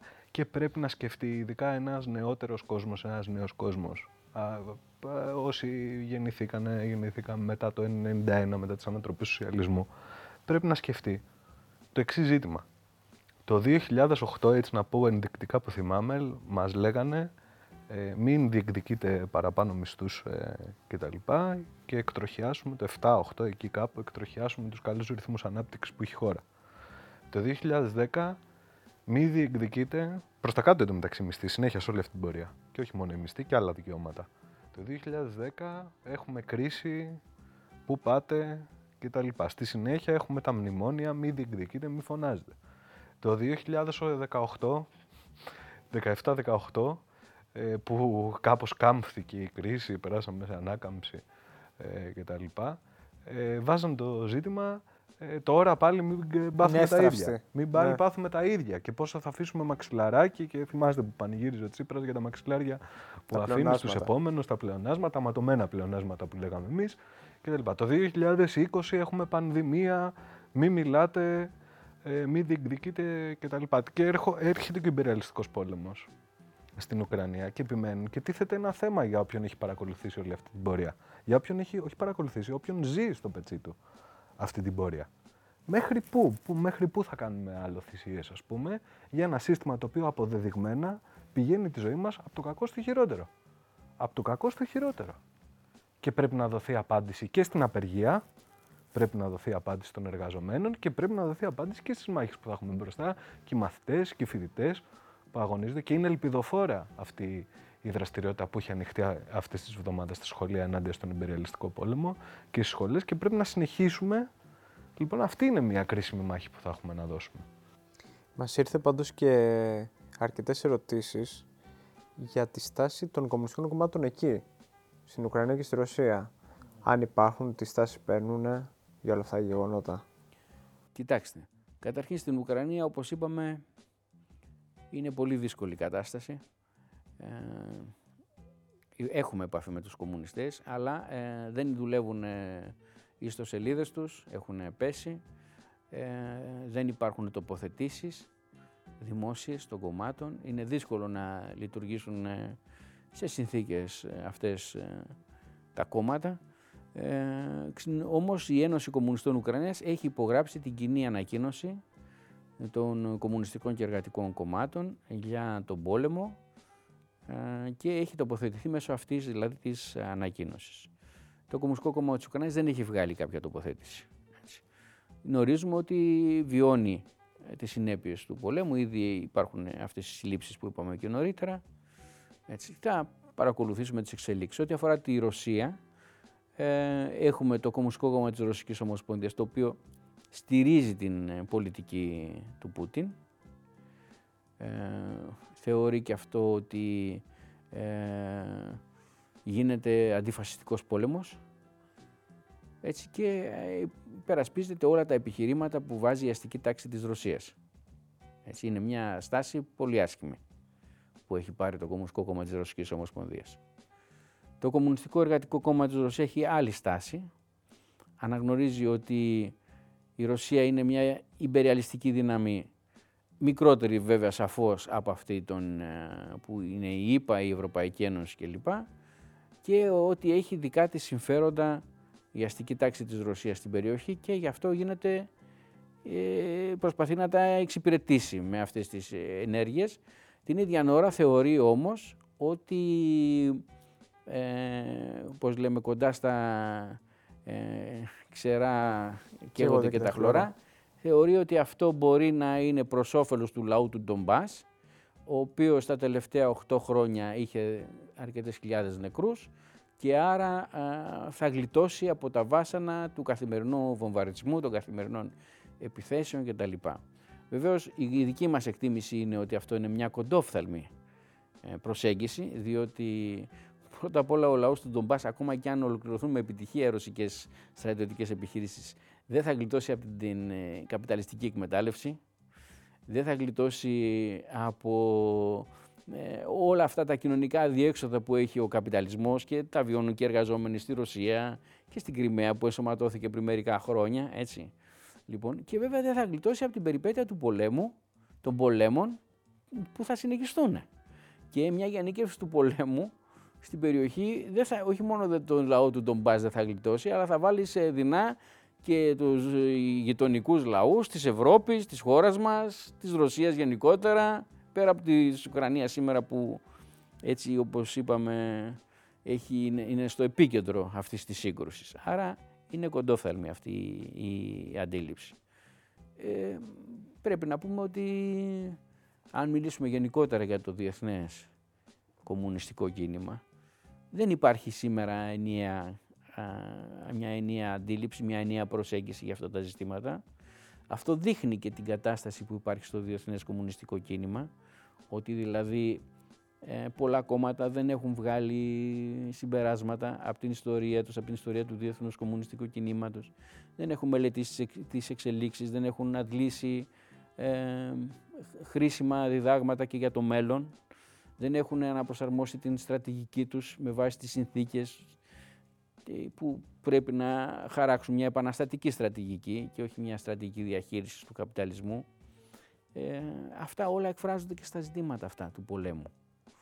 Ε, είναι κόμματα που, εντάξει, λίγα είναι τα κόμματα που έχουν, κομμουνιστικά που έχουν εστερνιστεί την ε, προπαγάνδα, ας πούμε, τον, τη φιλοδυτική να το πω έτσι. Νομίζω εξαίρεση μπορεί να είναι το ΠΤΜ του Βελγίου, το κόμμα εργατών του Βελγίου, το οποίο βλέπει μόνο τη Ρωσική Βουλή και δεν βλέπει τίποτα άλλο. Ούτε τις ευθύνες του ΝΑΤΟ, ούτε τις ευθύνες της Ευρωπαϊκής Ένωσης κτλ. Τα πιο πολλά κόμματα, ε, ε, ένα, μια μερίδα κομμάτων έχει πλήρως ε, στερνιστεί τη, τα προσχήματα που, που αξιοποιεί η Ρωσία για αυτό τον πόλεμο, ε, ότι κάνει μια αντιφασιστική επίθεση τώρα για να καθαρίσει τους φασίστες. ναι, για να καθαρίσει τους φασίστες του, του Κιέβου. Υπάρχει μια μερίδα κομμάτων ε, που καταδικάζει μεν τη ρωσική εισβολή με χαμηλότερους ή υψηλότερους τόνους, αλλά θεωρεί τη Ρωσία αμυνόμενη. Έτσι. Άρα δικαιολογεί ε, με αυτόν τον τρόπο την εισβολή. Και υπάρχει και μία μερίδα κομμάτων που στέκονται σε ταξικές θέσεις και η οποία με πρωτοβουλία του ΚΚΕ, του Κομμουνιστικού Κόμματος Τουρκίας, του Κομμουνιστικού Κόμματος Μεξικού και του Κομμουνιστικού Κόμματος Εργαζομένων της Ισπανίας έχει εκδώσει κοινή ανακοίνωση για τις εξελίξεις. Είναι μια πολύ σημαντική ανακοίνωση, την οποία αυτή τη στιγμή υπογράφουν ε, γύρω στα 40 κόμματα και 30 κομμουνιστικές νεολαίες από όλο τον κόσμο και η οποία τοποθετείται από θέσεις αρχών απέναντι σε αυτές τις εξελίξεις. Δηλαδή, από όσο θυμάμαι τώρα έτσι γιατί δεν την έχω και μπροστά μου, εκτιμά ότι αυτό που βλέπουμε σήμερα είναι η απόρρια της διάλυσης της Σοβιετικής Ένωσης, της επαναφοράς όλων αυτών των χωρών και της Ρωσίας και της Ουκρανίας και των λαών τους στις ράγες του καπιταλισμού και των συνοποιών που αυτός έχει. Εκτιμά ότι ο πόλεμος είναι υπεριαλιστικός, ότι υπάρχουν συμφέροντα και από τις δύο πλευρές ότι συγκρούονται δύο υπεριαλιστικές δυνάμεις πάνω στην Ουκρανία, ότι τα προσχήματα που αξιοποιούν προσπαθούν να κρύψουν το πρόβλημα, τα ζητήματα, οι, μια, οι, οι τάχατες, οι από εδώ δυνάμεις, οι, φιλο, οι, οι δυτικές δυνάμεις εμφανίζονται ότι προασπίζουν τη δημοκρατία απέναντι στα αυταρχικά καθεστώτα, στον εισβολέα κτλ. Και η άλλη πλευρά αξιοποιεί τον αντιφασισμό για να καλύψει την εισβολή στην ε, Ουκρανία. Ε, ε, εκτιμάω ότι αυτά που μας λένε διάφοροι κατά καιρούς περί μιας ειρηνικής διεθνούς αρχιτεκτονικής και ενός πολυπολισμού που τάχατε στα λίστα προβλήματα ειρηνικά, αυτά είναι στάκτη στα μάτια ε, των λαών. Αναδεικνύει το γεγονός της πάλης ενάντια στη συμμετοχή των χωρών στον πόλεμο, για την πάλι ενάντια στην εμπλοκή των χωρών, να υπάρξει απεμπλοκή από τον πόλεμο, καλεί τους εργαζόμενους όλων των χωρών σε αυτή την κατεύθυνση και βέβαια τονίζει το ζήτημα ότι η διέξοδος για τους λαούς δεν είναι ο πόλεμος, δεν είναι η καπιταλιστική βαρβαρότητα, είναι η πάλι για την ανατροπή αυτής της κατάστασης, είναι η πάλι για το σοσιαλισμό. Είναι μια πολύ σημαντική τοποθέτηση ε, που έχει συγκεντρώσει ένα σημαντικό αριθμό κομμουνιστικών δυνάμεων ε, στον κόσμο και χαράζει και μία, αν το θέλετε έτσι, κατεύθυνση στο διεθνές ε, κομμουνιστικό κίνημα σε σύγκρουση με απόψεις άλλες που υπάρχουν και που εστιάζουν σε ζητήματα τάχατες του διεθνούς δικαίου, της υπεράσπισης, ε, έτσι, της διαχείρισης της κατάστασης, παίρνοντας το μέρος της μιας ή της άλλης τελικά υπεριαλιστικής ε, δύναμης, διαλέγοντας ληστή, όπως είπαμε και, και αρχικά. Εμείς τέτοια χάρη δεν θα τους κάνουμε, ληστή δεν θα διαλέξουμε. Νομίζω ε, ο σύντροφος Ελισέος είπε αναλυτικά και δείχνει την κατάσταση που επικρατεί και στο Διεθνές Κομμουνιστικό Κίνημα και πώς εκφράστηκε και με αφορμή τον εμπειριαλιστικό πόλεμο. Έχει ένα ενδιαφέρον σίγουρα να παρακολουθήσουμε ε, την πολιτική δραστηριότητα κομμουνιστικών νεολαίων που μέσα σε αυτές τις δύσκολες συνθήκες κάνουν μια μεγάλη προσπάθεια. Λέω είναι χαρακτηριστικά οι πορείες ε, στην Κωνσταντινούπολη, στη Μαδρίτη, στη Ρώμη από τις κομμουνιστικές νεολαίες σε κάποιες χώρες της Λατινικής Αμερικής και άλλες χώρες της Ευρώπης, ακόμα και στην Ολλανδία, στη Δανία. Είναι πολύ σημαντικά αυτά τα ζητήματα, ότι οι κομμουνιστικές νεολαίες ε, παίρνουν μια ξεκάθαρη θέση, τουλάχιστον αυτές. Γιατί η κατάσταση που καθορίζει φυσικά και την κατάσταση των κομμουνιστικών νεολαίων είναι αυτή που επικρατεί στα κομμουνιστικά κόμματα και στο διεθνές κομμουνιστικό κίνημα. Αλλά είναι σημαντικό ότι έχουν αγωνιστικές πρωτοβουλίες ε, υπογράφουν, όπως είπαμε, 30 κομμουνιστικές νεολαίες σε αυτό το σημαντικό ε, κείμενο και κάνουν και μία πρωτοβουλή δράση, ε, ειδικά στους χώρους εκπαίδευσης. Δηλαδή τα συνθήματα, ούτε ένα στρατιώτης, ούτε ένα ευρώ, ε, το λένε, ούτε μία βάση έξω από τη χώρα μας για να ε, συμβάλλει στον υπεριαλιστικό πόλεμο ή που υπογραμμίζουν τις ευθύνες των δύο αντιμαχόμενων πλευρών με πάλι πορείες αντίστοιχες που το συμβολίζουν κιόλας, έχει μια σημασία. Ε, Βεβαίως, εντάξει, υπόθηκε για, και για το ιδεολογικό πλαίσιο. Είναι ζητήματα που τα έχουμε ζήσει και στο κίνημα των κομμουνιστικών ελαιών τα προηγούμενα χρόνια και γι' αυτό αποκτάει μεγάλη ε, σημασία η κοινή πάλι των κομμουνιστικών ελαιών, η κοινή πάλι στη βάση αρχών, η κοινή πάλι και η αλληλοβοήθεια και η στήριξη και στη, σε πρωτοβουλίες αλληλεγγύης. Τώρα είναι σημαντική αυτή η πρωτοβουλία για να φεθούν ελεύθεροι αυτοί οι δύο σύντροφοι από την Ουκρανία.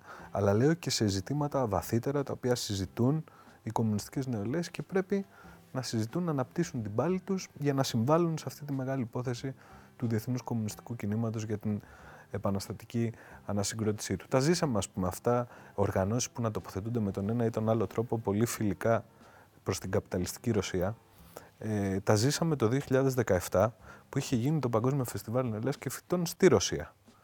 Εκεί, ε, λέω, έχει ένα ενδιαφέρον.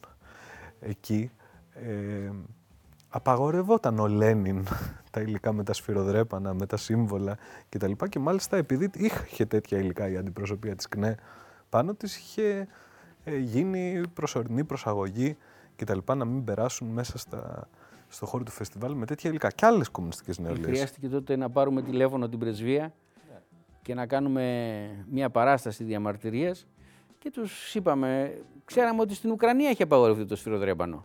Απαγορεύτηκε στη Ρωσία γιατί δεν αφήνουν τους, ε, την αντιπροσωπεία της ΚΝΕ να μπει περάσει μέσα στο χώρο του φεστιβάλ.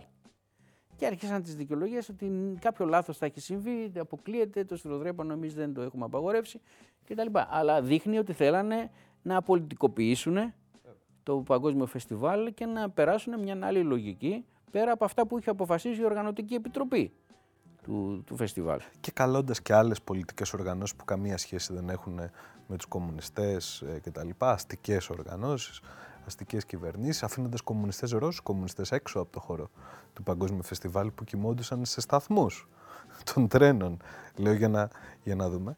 Και λέω και από την άλλη πλευρά έχουμε να αντιπαρατεθούμε και με ε, μια ευρωλαγνία, εντάξει δεν εκφράζεται τόσο έντονα στους κομμουνιστές όπως εκφράζεται ας πούμε στο, ε, στην αστική τάξη κτλ. Αλλά παραδείγματος χάρη υπάρχει μια νεολαία μέλος της ε, Πόδν, είναι η νεολαία του Γαλλικού Κομμουνιστικού Κόμματος, ε, που έχει σχέση βεβαίως ο ΣΥΡΙΖΑ και η νεολαία του ΣΥΡΙΖΑ με το συγκεκριμένο κόμμα και που εντάξει, το συγκεκριμένο κόμμα έχει και παράδοση στις υπερελιστικέ επεμβάσεις, είχε στηρίξει τον πόλεμο στη Ιουγκοσλαβία κτλ. κτλ όπου έβαλε το εξής επαναστατικό σύνθημα. Ε, στις ε, βίλες των ολιγαρχών των Ρώσων που υπάρχουν στη Γαλλία να πάνε να μείνουν οι Ουκρανοί πρόσφυγες. Και φυσικά ο πρόεδρος Μακρόν το αποδέχτηκε. Σε αυτό που λέει ο Νίκος, να πω κάτι. Ε, όταν έκανε το διάγγελμα ο Πούτιν, αναφέρθηκε στους ολιγάρχες της άλλης πλευράς. Στους Ουκρανούς καπιταλιστές και άρχισε να λέει για τα πλούτη που έχουν αυτοί, για το πώς καταπιέζουν το λαό, για να δικαιολογήσει την εισβολή. Ανάμεσα στα άλλα ήταν και αυτό το επιχείρημα. Λοιπόν, και απαριθμούσε τα εγκλήματα που κάνουν οι καπιταλιστές της Ουκρανίας. Λοιπόν, στα σχόλια από κάτω, ε, σε πολλά, σε πολλά ιστοσελίδες, γράφανε διάφοροι Ρώσοι και εγώ που νόμιζα ότι μιλάει για τους δικούς μας ολιγάρχες. Η ουσία είναι αυτό τώρα, ότι προσπαθούν, καταρχήν προσπαθούν να βαφτίσουν τους καπιταλιστές ολιγάρχες. Ναι. Έτσι. Τους Ρώσους. Τους Ρώσους. Αλλά ε, και ο, ο Πούτινς σου έλεγε για τους άλλους. Τους Ουκρανούς έλεγε ολιγάρχες. Ο καθένας για τον άλλο. Ε, ακριβώς. Έτσι. Είναι η ουσία να κρύψουν είναι τη φύση αυτό. του καπιταλισμού. Είναι στοιχείο αυτό που εντάξει δεν είναι καινούριο, αλλά έχει οξυνθεί το ζήτημα των fake news. Δηλαδή, αυτή τη στιγμή το είπαμε και πριν με το που έχουν κατέβει site, κανάλια, αλλά και συνολικά το πώς χτίζονται, πώς αξιοποιούνται ε, γεγονότα, ειδήσεις. Βάζουν μια άλλη ταμπέλα. Νομίζω από τα πιο τραγελαφικά είναι που είδαμε ε, βίντεο της Αχέτα Μίμη, της Παλαιστίνιας που βάραγε τον ε, στρατιώτη του Ισραήλ, να λένε Ουκρανίδα γενναία κοριτσάκι που χτυπάει τον Ρώσο. Ναι. Ε, η- η Είναι ένα αλή- ζήτημα το πώς αντιμετωπίζετε. Εγώ εκεί ήθελα να καταλήξω, Ναι. γιατί μας ήρθε σαν ερώτηση ότι δέχομαι ότι υπάρχουν δύο πλευρές που πλακώνονται και στο επίπεδο της προφορίας. Υπάρχει σύγκρουση και σε αυτό το επίπεδο, δεν είναι το στρατιωτικό. Και σου λέει πώς το αντιμετωπίζω, τι να κάνω; Ε, ε, να πω, Νίκο, ε, καταρχήν ε, πρέπει να γνωρίζουμε ότι υπάρχουν ολόκληρα επιτελεία που δια, προσπαθούν να διαμορφώσουν ε, τη, Την κοινή άποψη. την κοινή άποψη, να περάσουν ε, αυτό που θέλεις, είναι αυτό που λέμε μια εικόνα, χίλιες λέξεις, έτσι. Σου δείχνουν μια εικόνα, μια φωτογραφία ή ένα σύντομο βιντεάκι ε, που μπορεί να είναι και στημένο. Ας πούμε στον πόλεμο στη Συρία υπήρχαν ολόκληρα στούντια στα Ηνωμένα Αραβικά Εμμυράτα, στο Κατάρ κτλ. που φτιάχνανε βίντεο, τα είχατε στο τι είναι από τη Συρία. Έτσι, ότι πολεμάει ο δημοκρατικός αυτός ο ελεύθερος στρατός, όπω τον λέγανε, που- των Αμερικάνων. Έτσι, και φτιάχνανε βιντεάκια ε, από εκεί, βαρβαρότητες τους Συριακούς στρατού, χημικά όπλα κτλ. Ολόκληρα στούντιο, στημένα. Έτσι. Ε, το- ε, υπάρχει το να παίρνουν κάδρα από αλλού και να τα δείχνουν και να λένε ότι είναι από αλλού. Έτσι. Τραγικά πράγματα. Υπάρχει το ενδεχόμενο να σου δείξουν μια εικόνα ή ένα σύντομο βίντεο ή και, και πιο αναλυτικό, που το οποίο θα έχουν δουλέψει επιτελεία από νωρίτερα, δεκάδες άνθρωποι θα έχουν μοντάρει, που θα σου κρύβει την πραγματικότητα. Θα, άλλα θα έχουν, προ- τα- δεν, θα, σου- δεν θα σου δείχνει αυτά που έχουν προηγηθεί, δεν θα σου δείχνει αυτά που έχουν, θα ακολουθήσουν, έτσι. Σου δείχνει την εικόνα της στιγμής ή σου παρουσιάζει έναν, με έναν τρόπο πώς θέλει αυτός την εικόνα της στιγμής. Αυτά τώρα, ε, καταρχήν πρέπει να είσαι πάρα πολύ επιφυλακτικός, να περάσει μια ανάγκη, πώς να το πω, επαγρύπνησης σε αυτά που βλέπουμε, σε αυτά που ακούμε, σε αυτά που διαβάζουμε. Έτσι. Ε, διαφορετικά, εάν τα καταπίνουμε όλα μάσιτα, αυτά που μας δίνουν, καταλαβαίνετε ότι θα, η σκέψη μας θα αλλοιωθεί και ε, εμείς έχουμε ένα εργαλείο που, πολύ σημαντικό που πάει κόντρα σε όλα αυτά και είναι ο καθημερινός ριζοσπάστης. Δεν μπορείς σε αυτές τις σημερινές συνθήκες να, να ξέρεις πού είναι η αλήθεια και πού το ψέμα, πού σταματάει η αλήθεια και πού αρχίζει το ψέμα ε, χωρίς να έχεις καθημερινή πληροφόρηση. Βεβαίως σημαντική δουλειά κάνει και ο 902 που έχεις τη ροή των ειδήσεων, αλλά είναι άλλο πράγμα η, η εφημερίδα ε, που την ε, έχεις στα χέρια σου, μπορείς να την ανοίξεις, να μελετήσεις και να μάθεις πραγματικά, να προσανατολιστείς ε, στο, τι, στο τι συμβαίνει και να χτυπήσεις ε, όλες αυτές τις, ε, τις, προσπάθειες, τις, ε, τις πληροφορίες που προσπαθούν να σου υποβάλουν και τον τρόπο σκέψης που προσπαθούν να σου υποβάλουν. Έτσι. Να μπορέσεις να αντικρούσεις όλη την αστική προπαγάνδα, την πλήση εγκεφάλου που γίνεται και θα συνεχιστεί και θα ενταθεί το επόμενο διάστημα. Θα είναι ακόμα ισχυρότερη. Δεν μπορεί να υπάρχει μέλος της ΚΝΕ, μέλος του κόμματος σήμερα που να μην ξεκινάει τη μέρα του με το ριζοσπάστη. Βεβαίως καταλαβαίνω υπάρχει και ο κόσμος που δουλεύει, ε, που, αλλά και αυτός πρέπει μέσα στη διάρκεια της μέρας να βρει το, το, τον τρόπο να διαβάσει σήμερα ριζοσπάστη. Δεν μπορεί να γίνεται πόλεμος και να υπάρχουν τέτοιες εξελίξεις και να κινδυνεύουν να γίνουμε ε, πυρανάλαμα ε, και να μην ε, διαβάζουμε το ριζοσπάστη σήμερα. Έτσι. Άρα είναι πολύ σημαντικό πρώτο, πρώτο εφόδιο να, σε αυτό τον πόλεμο για μας είναι ο ριζοσπάστης. Έτσι. Από εκεί και πέρα πρέπει ε, όσοι έχουν τη δυνατότητα, δηλαδή το χρόνο και την όρεξη και πρέπει να μάθουν και πρέπει να, ειδικά οι νέοι να είναι πολλοί που να έχουν τέτοια όρεξη, πρέπει να διαβάσουν παραπέρα. Ε, ο παραδείγματος χάρη η έκδοση για το, που έχει βγάλει σύγχρονη εποχή του Λένιν για τον υπεριαλιστικό πόλεμο, πρέπει ε, αυτή την εποχή να διαβαστεί από όσο γίνεται όσοι σύντροφοι δεν την έχουν προμηθευτεί να την προμηθευτούν και να μελετήσουν γιατί δείχνει σε αντί, αντίστοιχες περιπτώσεις πώς αντιμετώπισαν αυτά τα γεγονότα οι Μπολσεβίκοι και κατάφεραν και βγήκαν νικητές από τον υπεριαλιστικό πόλεμο και, κατα... και, μια... και για μια μεγάλη χρονική περίοδο μπόρεσαν και γλίτωσαν την Ευρώπη από τους υπεριαλιστικούς πολέμους. Έτσι στους οποίους ξαναγυρίσαμε μετά την ανατροπή του σοσιαλισμού. Ε, είναι νομίζω τέτοια στοιχεία που πραγματικά μπορούν να θωρακίσουν έναν άνθρωπο, έναν νέο, για να μπορέσει να αντέξει στο κύμα της παραπληροφόρησης, των fake news, της πλήσης εγκεφάλου που μας κάνουν και το, το ομολογούν κιόλας ανοιχτά. Όταν βλέπεις ότι κλείνουν κάθε πληροφόρηση από την άλλη πλευρά, έτσι, γιατί, γιατί θέλουν να υπάρχουν πληροφορίες μονάχα τέτοιες που να συστρατεύεται ο λαός στον υπεριαλιστικό πόλεμο. Και μια τελευταία ερώτηση που μας έρχεται, που μας έρχεται πάρα πολύ στα πόλεις που κάναμε. Υπάρχει μεγάλο κομμάτι των νέων, ή και όχι μόνο των νέων, που θέλει να δείξει έμπρακτα την αλληλεγγύη του στον Ουκρανικό λαό. Το ΚΚΕ τι τους καλεί να κάνουν; Πρακτικά. Ναι, καταρχάς ε, έχουμε δει τι σίγουρα δεν μπορεί να βοηθήσει τον ε, Ουκρανικό λαό. Και είναι το να κόβονται ας πούμε ε, Ρώσοι παραολυμπιονίκες, είναι το να κουνάμε σημαίακια της Ουκρανίας όπως κάνανε στη Premier League στο ποδόσφαιρο και ταυτόχρονα να τους κόβουμε τους πρόσφυγες. Έτσι. Είναι να απαγορεύουμε τη λίμνη των Κύγνων, λοιπόν, και πάει λέγοντας.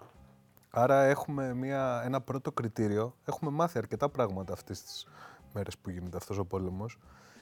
Ότι σίγουρα αυτό δεν βοηθάει με κάποιο τρόπο τον Ουκρανικό λαό. Άρα χρειάζεται επαγρύπνηση. Αυτό που θα βοηθήσει τον Ουκρανικό λαό και τους άλλους λαούς του κόσμου είναι ο ελληνικός λαός με την πάλη του να απεμπλέξει τη χώρα από τον υπεριαλιστικό πόλεμο και τους ανταγωνισμούς να σπάσει αυτό το φαύλο κύκλο. Αυτή είναι αλυσίδα. Αυτή είναι η μεγαλύτερη προσφορά που μπορούμε να δώσουμε και στον ελληνικό λαό βεβαίως για να προστατευτεί η ζωή του και η ευημερία του και στους άλλους λαούς όμως. Και στον Ουκρανικό λαό. Η μεγαλύτερη προσφορά στον Ουκρανικό λαό είναι να καταδικαστούν οι υπεριαλιστές που τον έχουν μετατρέψει σε σάκο του box. Και η μεν και η δε.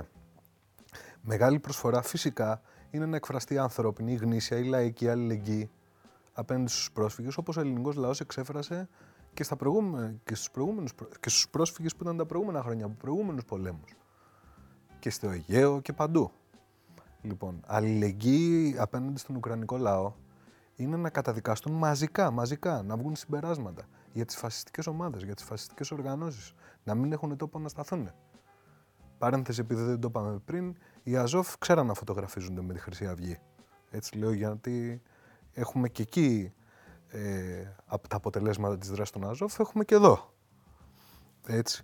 Αυτή είναι η πραγματική στάση η οποία μπορεί να βοηθήσει τον Ουκρανικό λαό και κάθε λαό που υποφέρει από τον υπεριαλιστικό πόλεμο. Είναι πατριωτικό και διεθνιστικό καθήκον του ελληνικού λαού και σε αυτή την πάλη θα κάνουμε ό,τι μπορούμε. Και να πω και ένα τελευταίο.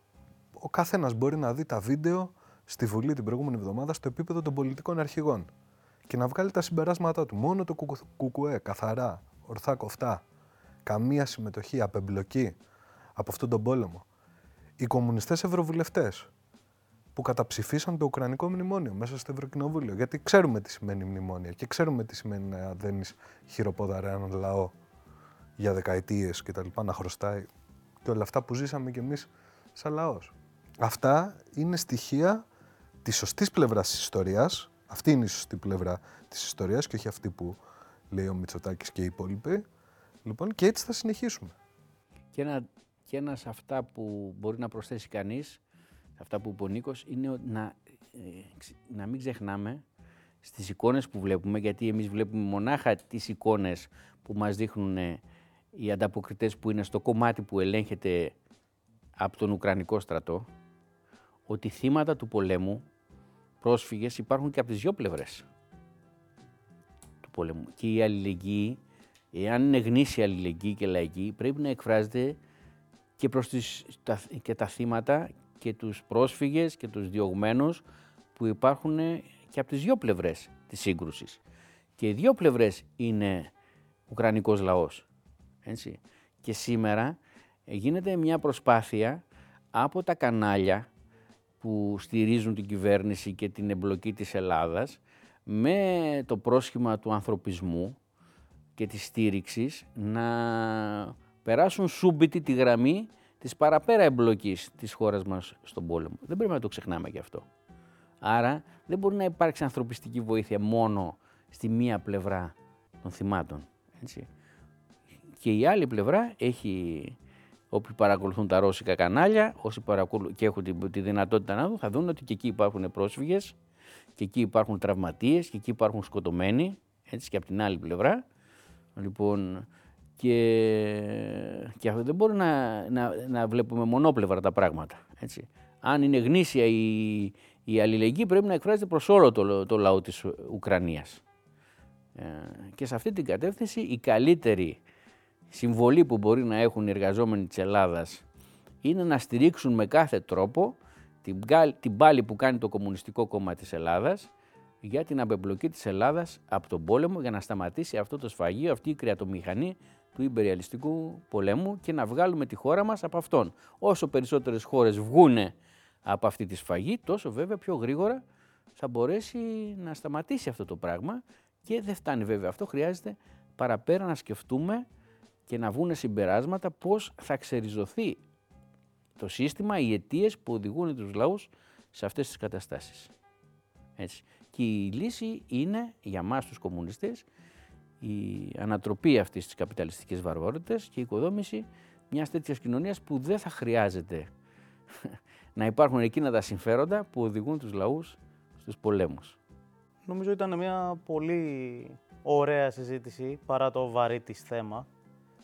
Ελπίζω να αρέσει και, και στον κόσμο που, που βλέπει, που ακούει. Προσπάσαμε και να απαντήσουμε όσο περισσότερα μπορούσαμε. Σίγουρα έμειναν και κάποια απ' έξω. Ε, για αυτά που μείναν απ' έξω, να πούμε ότι κυκλοφορεί και ο οδηγητής του Μαρτίου, ο οποίος έχει και αρθογραφία σχετική για περαιτέρω μελέτη. Ναι, δείξω. Εγώ τον δείχνω. Έτσι.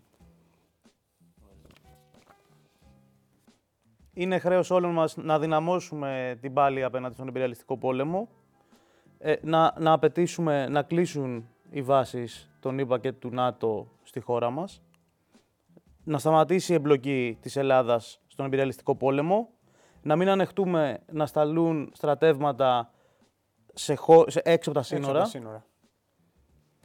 Και να τονίσουμε ότι μια πρώτη απάντηση θα είναι στις 6 του Απριλίου, στη μεγάλη απεργία, που πρέπει να συμμετέχουμε όλοι και όλες. Και μέχρι την επόμενη φορά μένουμε δυνατοί.